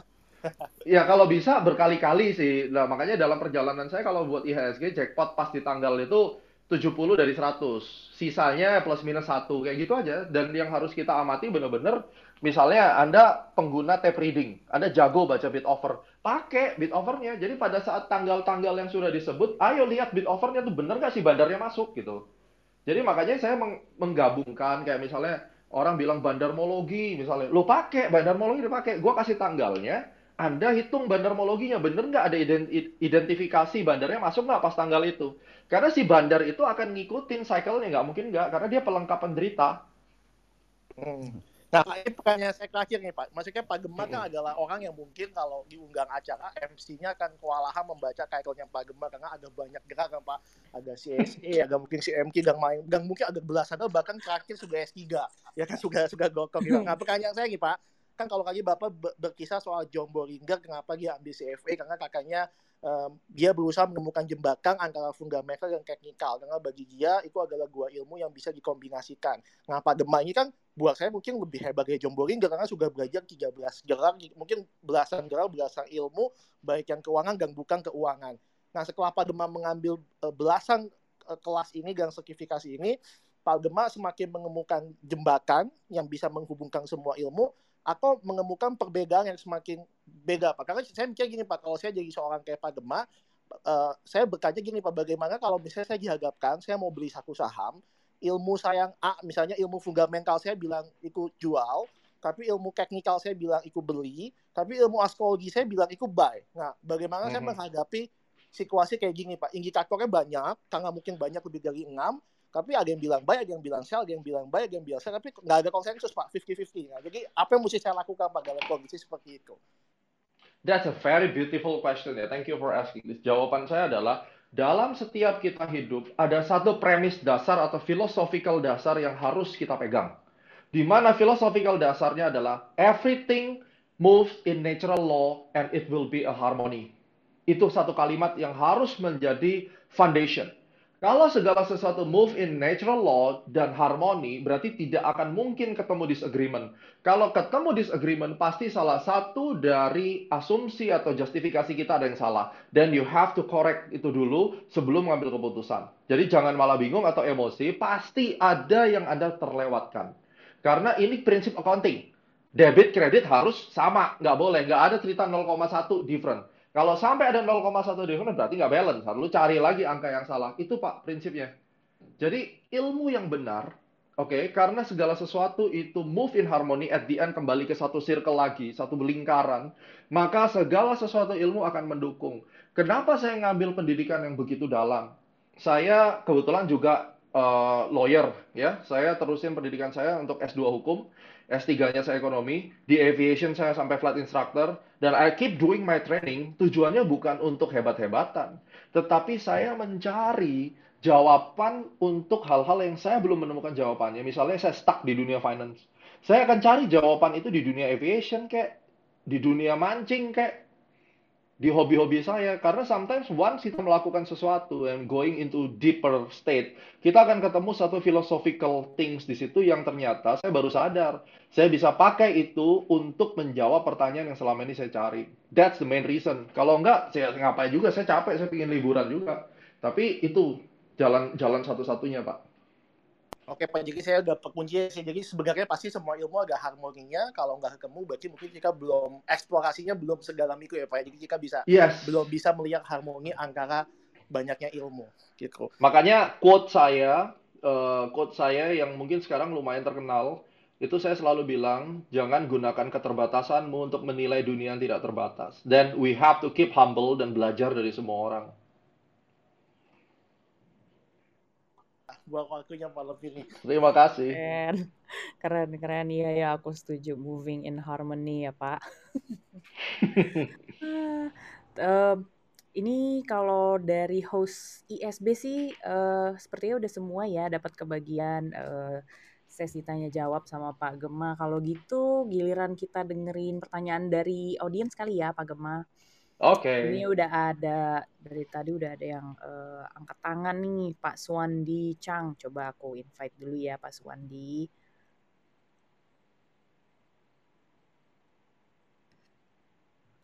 Halo Pak Suwandi. Ya, halo malam. Ah udah yes. ya, oke. Okay. Hai hai. Malam Kapten Gemma. Malam Pak Suwandi. Ah, sebelumnya saya ucapkan terima kasih ya uh, karena sebelumnya banyak belajar juga dari Kapten Gema ya. Uh, meskipun Thank dari you, Pak. YouTube ataupun dari teman yang sharing gitu ya ada paper atau sorry maksudnya seperti Eyes of Future seperti itu ya. Uh, jadi Kat ini saya pernah coba riset sendiri ya. Karena boleh dibilang entah cocok logi atau apa tapi saya menggunakan ada satu instrumen uh, instrumen invest atau instrumen trading, uh, saya nggak sebut label dulu lah, mungkin uh, netral saja pandangannya kan. Jadi uh, saya pakai metode yang siklus, uh, full moon, new moon gitu ya.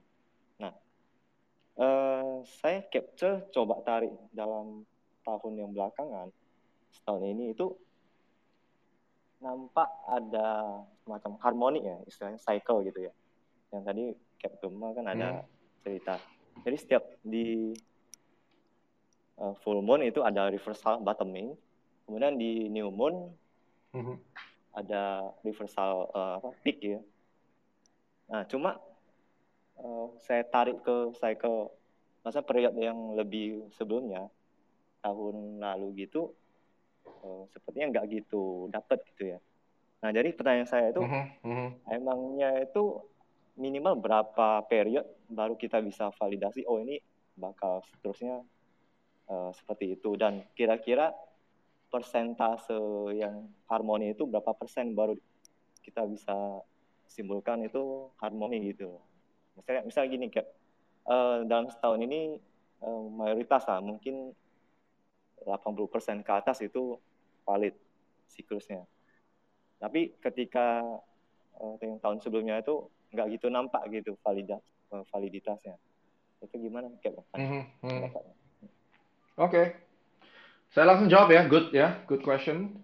Um, kalau kita menganut pada konsep korelasi ya, teori korelasi itu biasanya kita pakai 0,7 ke atas ya. Jadi dari situ aja kita lihat. Saya biasanya kurang happy kalau 70, tapi saya masih bisa pakai. Biasanya saya akan lihat tuh mulai dari 0,8 ya korelasi. Mungkin ya 80% kejadian itu itu akan kita gunakan. Dan berapa data sampling ya sebanyak-banyaknya. Dan menurut saya kalau kalau untuk melihat em, dia punya vibration atau harmoni yang tadi Bapak bilang, dari cycle mungkin 50 cycle ke belakang lah boleh dihitung. Harusnya kelihatan sih kalau 50 ke belakang ya. Itu itu kan penentuan pengambilan data itu kan sebenarnya tergantung kita sebagai peneliti. Tapi kalau kita bicara tahun, biasa dalam periode data kalau di statistik minimum kayak lima tahun atau 10 tahun, biasanya kita pakai segitu. Dan waktu saya ngitung kayak gold atau cycle-cycle gede yang buat penelitian tuh dari awal IPO, Pak. Biasanya. dari awal IPO ya. Eh, Jadi dari dari awal dia diperdagangkan. oh, kalau di luar stok cap misalnya di luar saham kan nggak ada IPO tuh misalnya Ada dong. XAU first trade first trade date oh XAU kan ti- 31 Desember 1974. Itu awal mulanya dia. oh first trade Mm-mm. oh, berarti 50 cycle ke belakang ya cap ya minimal Ya, 50 cycle aja kelihatan kok. Kalau memang dia punya vibration, nggak usah jauh-jauh. 5-6 cycle ke belakang reverse dia. Hmm, Tapi ingat ya, tidak akan mungkin 100% karena ada noise. Dan iya itulah kita perlu risk management. Pasti itu. Karena ada ada saatnya dia nggak nggak turning, yang harusnya bullish dia jadi bearish. Itu itu masuk di dalam error biasanya. Dan iya ya kalau harus cut loss ya cut loss aja nggak masalah. iya ah. saya sempat eh, mungkin overconfident pernah sih pengalaman maksudnya oh ini valid benar dalam setahun terakhir ini eh, Ya, hampir ya. hampir eh, boleh bilang 90% lah mungkin miss satu Mm-mm. dua gitu eh tiba-tiba kali ini fail jadi Iya, iya, betul. oh oke jadi pengalaman gitu dan mungkin ini pertanyaan terakhir Cap Eh, role Mm-mm. model utama Captain Gema itu dalam time analysis itu ah, siapa ya Cap? Maksudnya? Eh, mungkin kayak apa istilahnya eh Idola kali ya Pak. Idola Oh, ya ya nah dari time analysis se- ini saya tetap melihat yang paling yang paling keren sampai hari ini tetap Gun ya, walaupun dia nyembunyiin ilmunya Gunn begitu dalam. Ya, tetap Gun, walaupun pendekatannya Astronaci itu belum nyampe atau tidak nyerempet ke Gun punya konsep, tapi tetap konsep berpikir tentang law of vibration-nya yang saya kembangkan. Selebihnya itu justru orang-orang itu tidak begitu dalam dalam dalam mereka menggali tentang astrologinya itu tidak dalam. Jadi hanya sebatas kayak ngarang buku, terus kemudian eh, tidak tajam lah. Itu yang itu yang ditanyakan profesor saya waktu nguji disertasi saya juga, apa bedanya lo sama bule-bule yang lain kayak gitu nanyanya. Ya saya saya tunjukin bedanya di mana. Ya, mereka cuma sampai segini dan kita segini gitu. Itu salah satunya. explore lebih lanjut ya Cap ya sendiri Iya lebih lebih berani gitu. Jadi kalau mereka mungkin nggak terlalu berani untuk nunjukin tanggalnya atau pendekatannya. Jadi terlalu bias atau subjektivitinya gede sehingga orang yang yang nggak mendalami benar-benar akan eh, rada-rada bingung juga kan. Itu kan jadi blunder ujung-ujungnya. oke thank you thank you Cap sharingnya Thank you. Oke, thank you ya uh, Pak Suwandi. Uh, Mbak Ori, berikutnya ada Pak Michael ya kayaknya. Iya, betul Pak Michael. Silahkan Pak, di-unmute dulu. Oke, terima kasih. Uh, Pak Gema mau tanya. Iya, Pak. Uh, apakah time cycle dipengaruhi oleh jenis saham? Contoh, kalau gorengan MC kecil kan bisa diangkat tiba-tiba dan tidur tiba tidur tiba-tiba. Apa harus saham yang cukup besar? Hmm. Oke. Okay. It, itu aja pertanyaannya? Iya, makasih Pak. Oke, okay, thank you. Jawabannya adalah liquidity-nya harus bagus karena time cycle itu adalah time support resistant. Kalau sekarang saham itu tidak bisa di, dihitung secara support resistant harga, nggak ada gunanya ngitung time-nya. Karena mereka bergerak sama, bobotnya sama. Kenapa? Karena kalau misalnya kita ngomong pump and dump, habis naik, dia tidak ada secondary reaction, satu garis naik, habis itu dibikin V-shape dari atas dibanting sampai 50. Apa yang mau dihitung? itu itu nggak perlu dihitung dan nggak perlu ditradingkan kalau saham kayak gitu. Makanya saya minta at least walaupun marketnya tidak efisien atau weak form efficient market, setidaknya dia punya liquidity beres lah gitu loh. Jangan kalau mau di cornering, you mau building volume sama frekuensi kerjain aja nggak apa-apa goreng-goreng kiri kanan, tapi jangan baru dinaikin bentar habis itu rampok uang terus dump. Itu itu cacat produk. Jadi kayak misalnya uh, dia pom habis orang dapat semuanya orang beli lalu dia exit langsung jebret misalnya kayak gitu. Si emitennya nyuruh bandarnya mainin kayak gitu. Itu udah by default tuh cacat cacat produk nggak perlu dianalisa apa pun. Itu asli berjudi aja udah. Jadi itu yang harus kita bedain pak. Hmm oke okay, oke okay. ya. Makasih banyak pak. Ya ya thank you pak. Thank you pak Michael Ah, oke. Uh, berikutnya ada Pak Gary. Silakan Pak Gary. Hai, malam Gema. And malam, friends. Malam. Wah, Gema ini mau ma. tanya ya. Kalau aku itu kan kita kan percaya Vedic astrology. Kita kan waktu yes. lahir kita bikin chart astrology. Yes, Indian. Mm -hmm. Indian ya dan it's very very precise. Yes. Ya, itu kalau kita waktu lahir saya dibikin chart, itu habis sekitar 30 tahun saya ketemu orang jago yang bisa baca temen padahal pas, salah satu pas. orang salah satu orang terkait hmm. yaitu dulu ya nah itu dia baca dia bilang sama aku bahwa your father has meninggal ya uh, uh, uh. itu dari cat lahir kita itu udah ketahuan bahwa yeah. itu hidup kita itu step-stepnya apa aja tapi nggak detail ya ya yeah. okay, my question is gini kalau di astronaci itu ya, mungkin aku kelewatan karena aku join mungkin waktu setelah sesi ini udah mulai ya.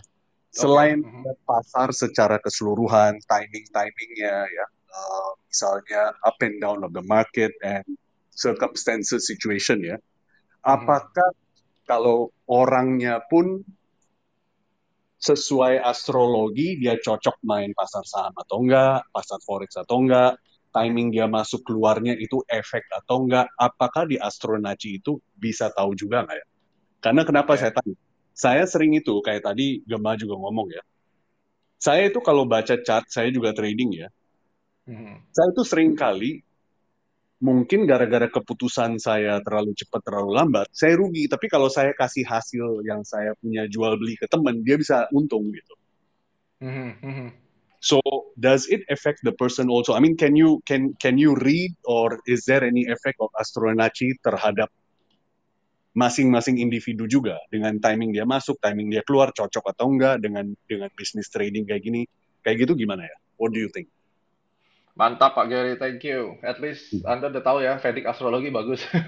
One day saya pelajarin itu juga. Jadi begini, Um, ini saya baru find out kurang lebih sekitar setahun setengah yang lalu dan saya saya pelajarin karena ada yang brought up this case as well dan dan dia kasih jawaban ke saya. Lalu saya praktekin dan it works ya. It's not about the astrology, but I believe there is some connection dengan planetary itu. Tapi ini lebih ke induknya, the law of vibration. Setiap market itu memiliki vibration yang berbeda-beda, frekuensinya berbeda. Makanya kalau Anda lihat market cycle-nya beda, support resistance formation-nya juga berbeda. Itu terlihat dengan jelas ya hmm. kan? Nah, hmm. manusia sebagai decision maker juga memiliki frekuensi dan vibration yang berbeda. Betul sekali, that is true, very true. Correct. Ya, oleh uh-huh. karena itu tidak semua aset itu cocok sama kita. Jadi pada saat Anda analisis dan orang lain trading kan, itu kebetulan kalau dia konsisten, benar-benar konsisten dia benar di saham itu misalnya, itu vibrationnya match, tapi bukan ke Anda. Makanya di di program CAT certified kita yang setahun itu pelajaran pertama adalah menemukan vibration dari market yang kita tradingkan. Caranya gimana? Anda kumpulkan 200 aset per, mau saham US, mau saham apa terserah. Bikin 5 minggu, lalu buka daily chart, dan Anda harus nebak. Tidak boleh dianalisis. Dalam waktu 5 hari ke depan harga naik atau turun dari harga penutupan. Misalnya hari Minggu Anda bikin, berarti the next Friday itu harga di atas atau di bawah. Tidak boleh dianalisis dan hanya boleh dalam waktu maksimum 10 detik Anda jawab. Tulis di Excel. Ini untuk menguji dari 200 atau 100 pair itu yang mana yang Anda bisa dapat 75% consistently benar tanpa analisis. Itu cara ngetes vibration. Once Anda dapat surprisingly dari 100 sampai 200 paling Anda dapat cuma maksimum 3 sampai 5. Iya, Cobain betul. It. membuat Iya. analisis dan trading di uh, wilayah itu. Itu aja Pak caranya. Dan itu akan Oke, akan kelihatan nanti. Anggap hari Minggu ya, saya bikin list 100 saham anja, anggap ya. Hmm, Jadi. Senin, Selasa, Rabu, Kamis, Jumat, 100 saham itu every day saya tebak. Dan tanpa Iya. analisis 10 Oh, seconds, oh, bukan oke, everyday. O- Untuk seminggu, Pak. Untuk seminggu. Jadi Ya, seminggu every day. bikin. Untuk Uh-uh. untuk lima hari lah, lima hari kerja Ya, itulah, anggap ya. betul. Nah, itu Betul. setiap hari saya harus nebak misalnya saham A. Dia akan naik turun. Saya lihat hasilnya apa? Hari itu juga atau pas Jumat? Oh enggak, pas Jumat. Jadi Anda di hari Minggu itu ngerjain buat 100 saham. Waktu hari Minggu, uh, Oh, tutupan oke. market hari Sabtu, Anda lihat itu. Bener nggak gitu? Oh, jadi sekali aja ya. Kita cuma bikin Sekali. list hari Sabtu, kita tebak, kita nanti cek pas market tutup Jumat itu aja ya. Ya, jawabannya adalah eh, jawabannya gini, up, down. Nggak ada sideways. Jadi kalau misalnya sideways itu berarti bener-bener waktu itu harganya 2000, tutupnya nanti Jumat 2000. Tapi kalau 2050, 2025 itu hitungannya up. Up, oke. Gitu. Nanti Anda akan ketahuan berapa yang vibrate gitu. Sometimes kita nggak akan tahu. Jangan dianalisis apa pun itu. Ya, pokoknya insting aja. Within 5-10 seconds, Yes, instinct. down. Correct. Oke, Ya. pas kita dapat hasil hari Jumat atau hari Sabtu, kita cek ya. Kita dapat misalnya Hmm. 5, 10, 3, 2 saham, whatever. Do we focus Ya. on those? Yes. Dan kalau kita bisa Cobain. dapat 10, 20 saham, kita Mhm, fokus hanya itu. Of course, kita lihat kita punya stock universe and everything. And then we just focus on whatever it is ya. Ya, dan cari yang paling convenience untuk eh, Anda. What you feel is matters. Oke, dari sana juga kita shortlist dengan kita punya whatever our feeling is gitu juga ya. Iya, iya. Dan baru kita turun ke sini. Misalnya saham dari kita ketemu 6. Yang 4 itu liquidity-nya nggak beres ya, nggak bisa kita tradingin kan? Betul. Oke, got it, got it, got it. Oke. Hmm.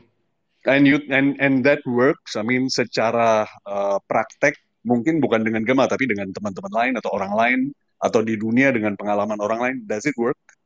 That is work dan ini kita praktekin ke CAT batch 26 yang certified itu. Beberapa dari mereka udah kasih feedback sampai akhirnya ada yang jadi masternya di Nasdaq. Karena pada saat dia nyobain, dia vibrationnya di Nasdaq dan sampai sekarang dia nggak tradingin Nasdaq terus dapat duit banyak banget. Hmm. Gary, Master of E IHSG. Coba, I think it sounds good. ya. Nah, sounds good. Nah, nanti kalau you want to learn Vedic astrology tapi bahasa Inggris ya. Coba aku Ah, cek-cek ah. aja di India ada orang siapa, then I will get you the contact deh. Thank you, Pak. At least sekarang Moon jadi Rahu sama Ketu, beda. Well, you you seem to have basic knowledge already. Not basic knowledge. I'm sure you ada knowledge lumayan. Cuman ya mungkin untuk Iya, mendalami ya, iya. mungkin bahasanya sedikit harus. Itu Ya, dia bahasanya memang. betul betul. Oke, got it.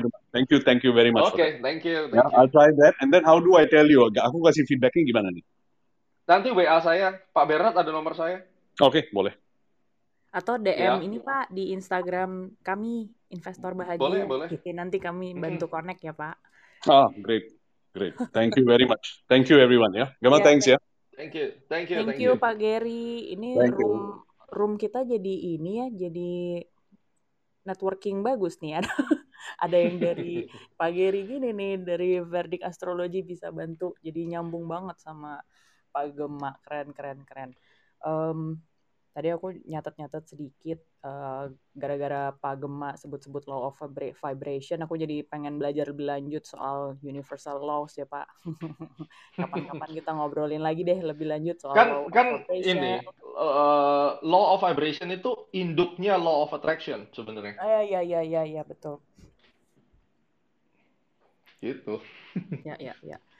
Uh, terus tadi kan Pak Gema sempet ini ada pertanyaan titipan nih Pak ke saya.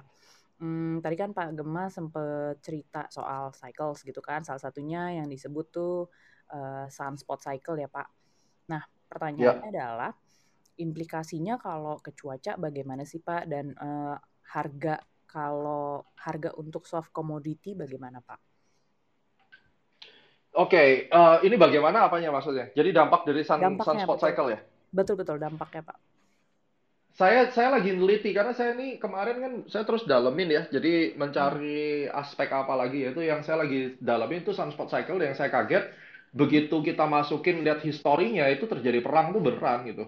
Nah, tinggal kita lihat ke depannya. Nah, perang itu kan otomatis akan menyebabkan hyper volatile. Berarti kan jelas kan turning point itu udah di depan mata gitu. Kalau ada sunspot cycle, kita kasih toleransi 3 sampai 6 bulan lah. Masalahnya kan jatuhnya di mana? Itu itu yang harus kita dalamin. Jadi tinggal dilihat tanggal jatuhnya kapan, bulan berapa, dan biasanya itu akan match. Karena pelengkap penderita atau triggernya itu pasti adalah makroekonomi. Nggak mungkin pergi daripada itu. Kalau nggak Hmm. makroekonomi bencana alam kan? Ya, ya. atau atau political crisis sudah pasti tiga itu. Jadi kita Hmm. nggak bisa lepasin sama yang namanya political sama ekonomi. Begitu kita udah tahu cycle-nya kita ngintip-ngintip tuh. Di Amerika mau bikin ulah apa lagi nih ya gengnya mereka yang misalnya. Kan gitu Bikin ulah lagi. Heeh. Iya, iya, iya. iya. Oke, oke, oke. Ya, em, kalau sebentar, kalau melihat waktu sih ini kita eh, sudah sudah di penghujung acara ya Mbak Ori ya. Oke. Nanti Betul. kapan-kapan kita ngopi bareng deh Pak, Eh, ngobrol-ngobrol Ayo, lebih ayo. lanjut. Eh, seru banget soalnya aku tertarik dengan eh, astrologi. Oke, kalau gitu sebelum aku tutup, aku mau pengumuman dulu nih untuk teman-teman investor saham bahagia. Jadi minggu depan bersama Mbak Ori akan ada pembahasan yang eh, lagi hot nih. Kripto. Kita akan bahas kripto ya minggu depan teman-teman. Judulnya kripto cacing atau naga. Nah, jadi ini cocok nih buat teman-teman yang perlu diyakinkan soal kripto atau justru yang pengen ikutan karena dia pengen meyakinkan orang lain soal kripto Betul. gitu. Soalnya saya emang ahli banget soal kripto KJ. Eh, Nonton ya semua. Besok, oh iya minggu depan itu bersama tiga CFA yang keren ada Pak Herman Kuswanto, Pak Franky Rifan, dan Pak Kristiadi. Tunggu posternya ya, akan dipost oleh Mbak Ori nanti di Instagram kami Investor Siap. Bahagia. Jangan lupa Betul. follow. Diskusi, ah terus eh, diskusi malam ini akan diupload juga ke Spotify, Spotify kami dan Noise itu. Jadi follow kami di dua platform tersebut ya teman-teman. Oke, em, aku mau mengucapkan sekali lagi terima kasih banyak Kapten Gema atas Terima kasih. malam ini eh, dan udah mau menyempatkan waktu di tengah kesibukannya. Em, terus terima kasih juga untuk Mbak Ori dan para host yang menemani aku malam ini dan teman-teman investor saham bahagia yang udah stay tune sampai larut malam ini. Yuk, mari kita istirahat. Sampai jumpa minggu depan. Terima kasih. Selamat malam. Terima kasih semuanya. Terima Selamat kasih, malam. bye. Terima Malam kasih. thank you, Pak Gema. Thank you Bye-bye. semuanya.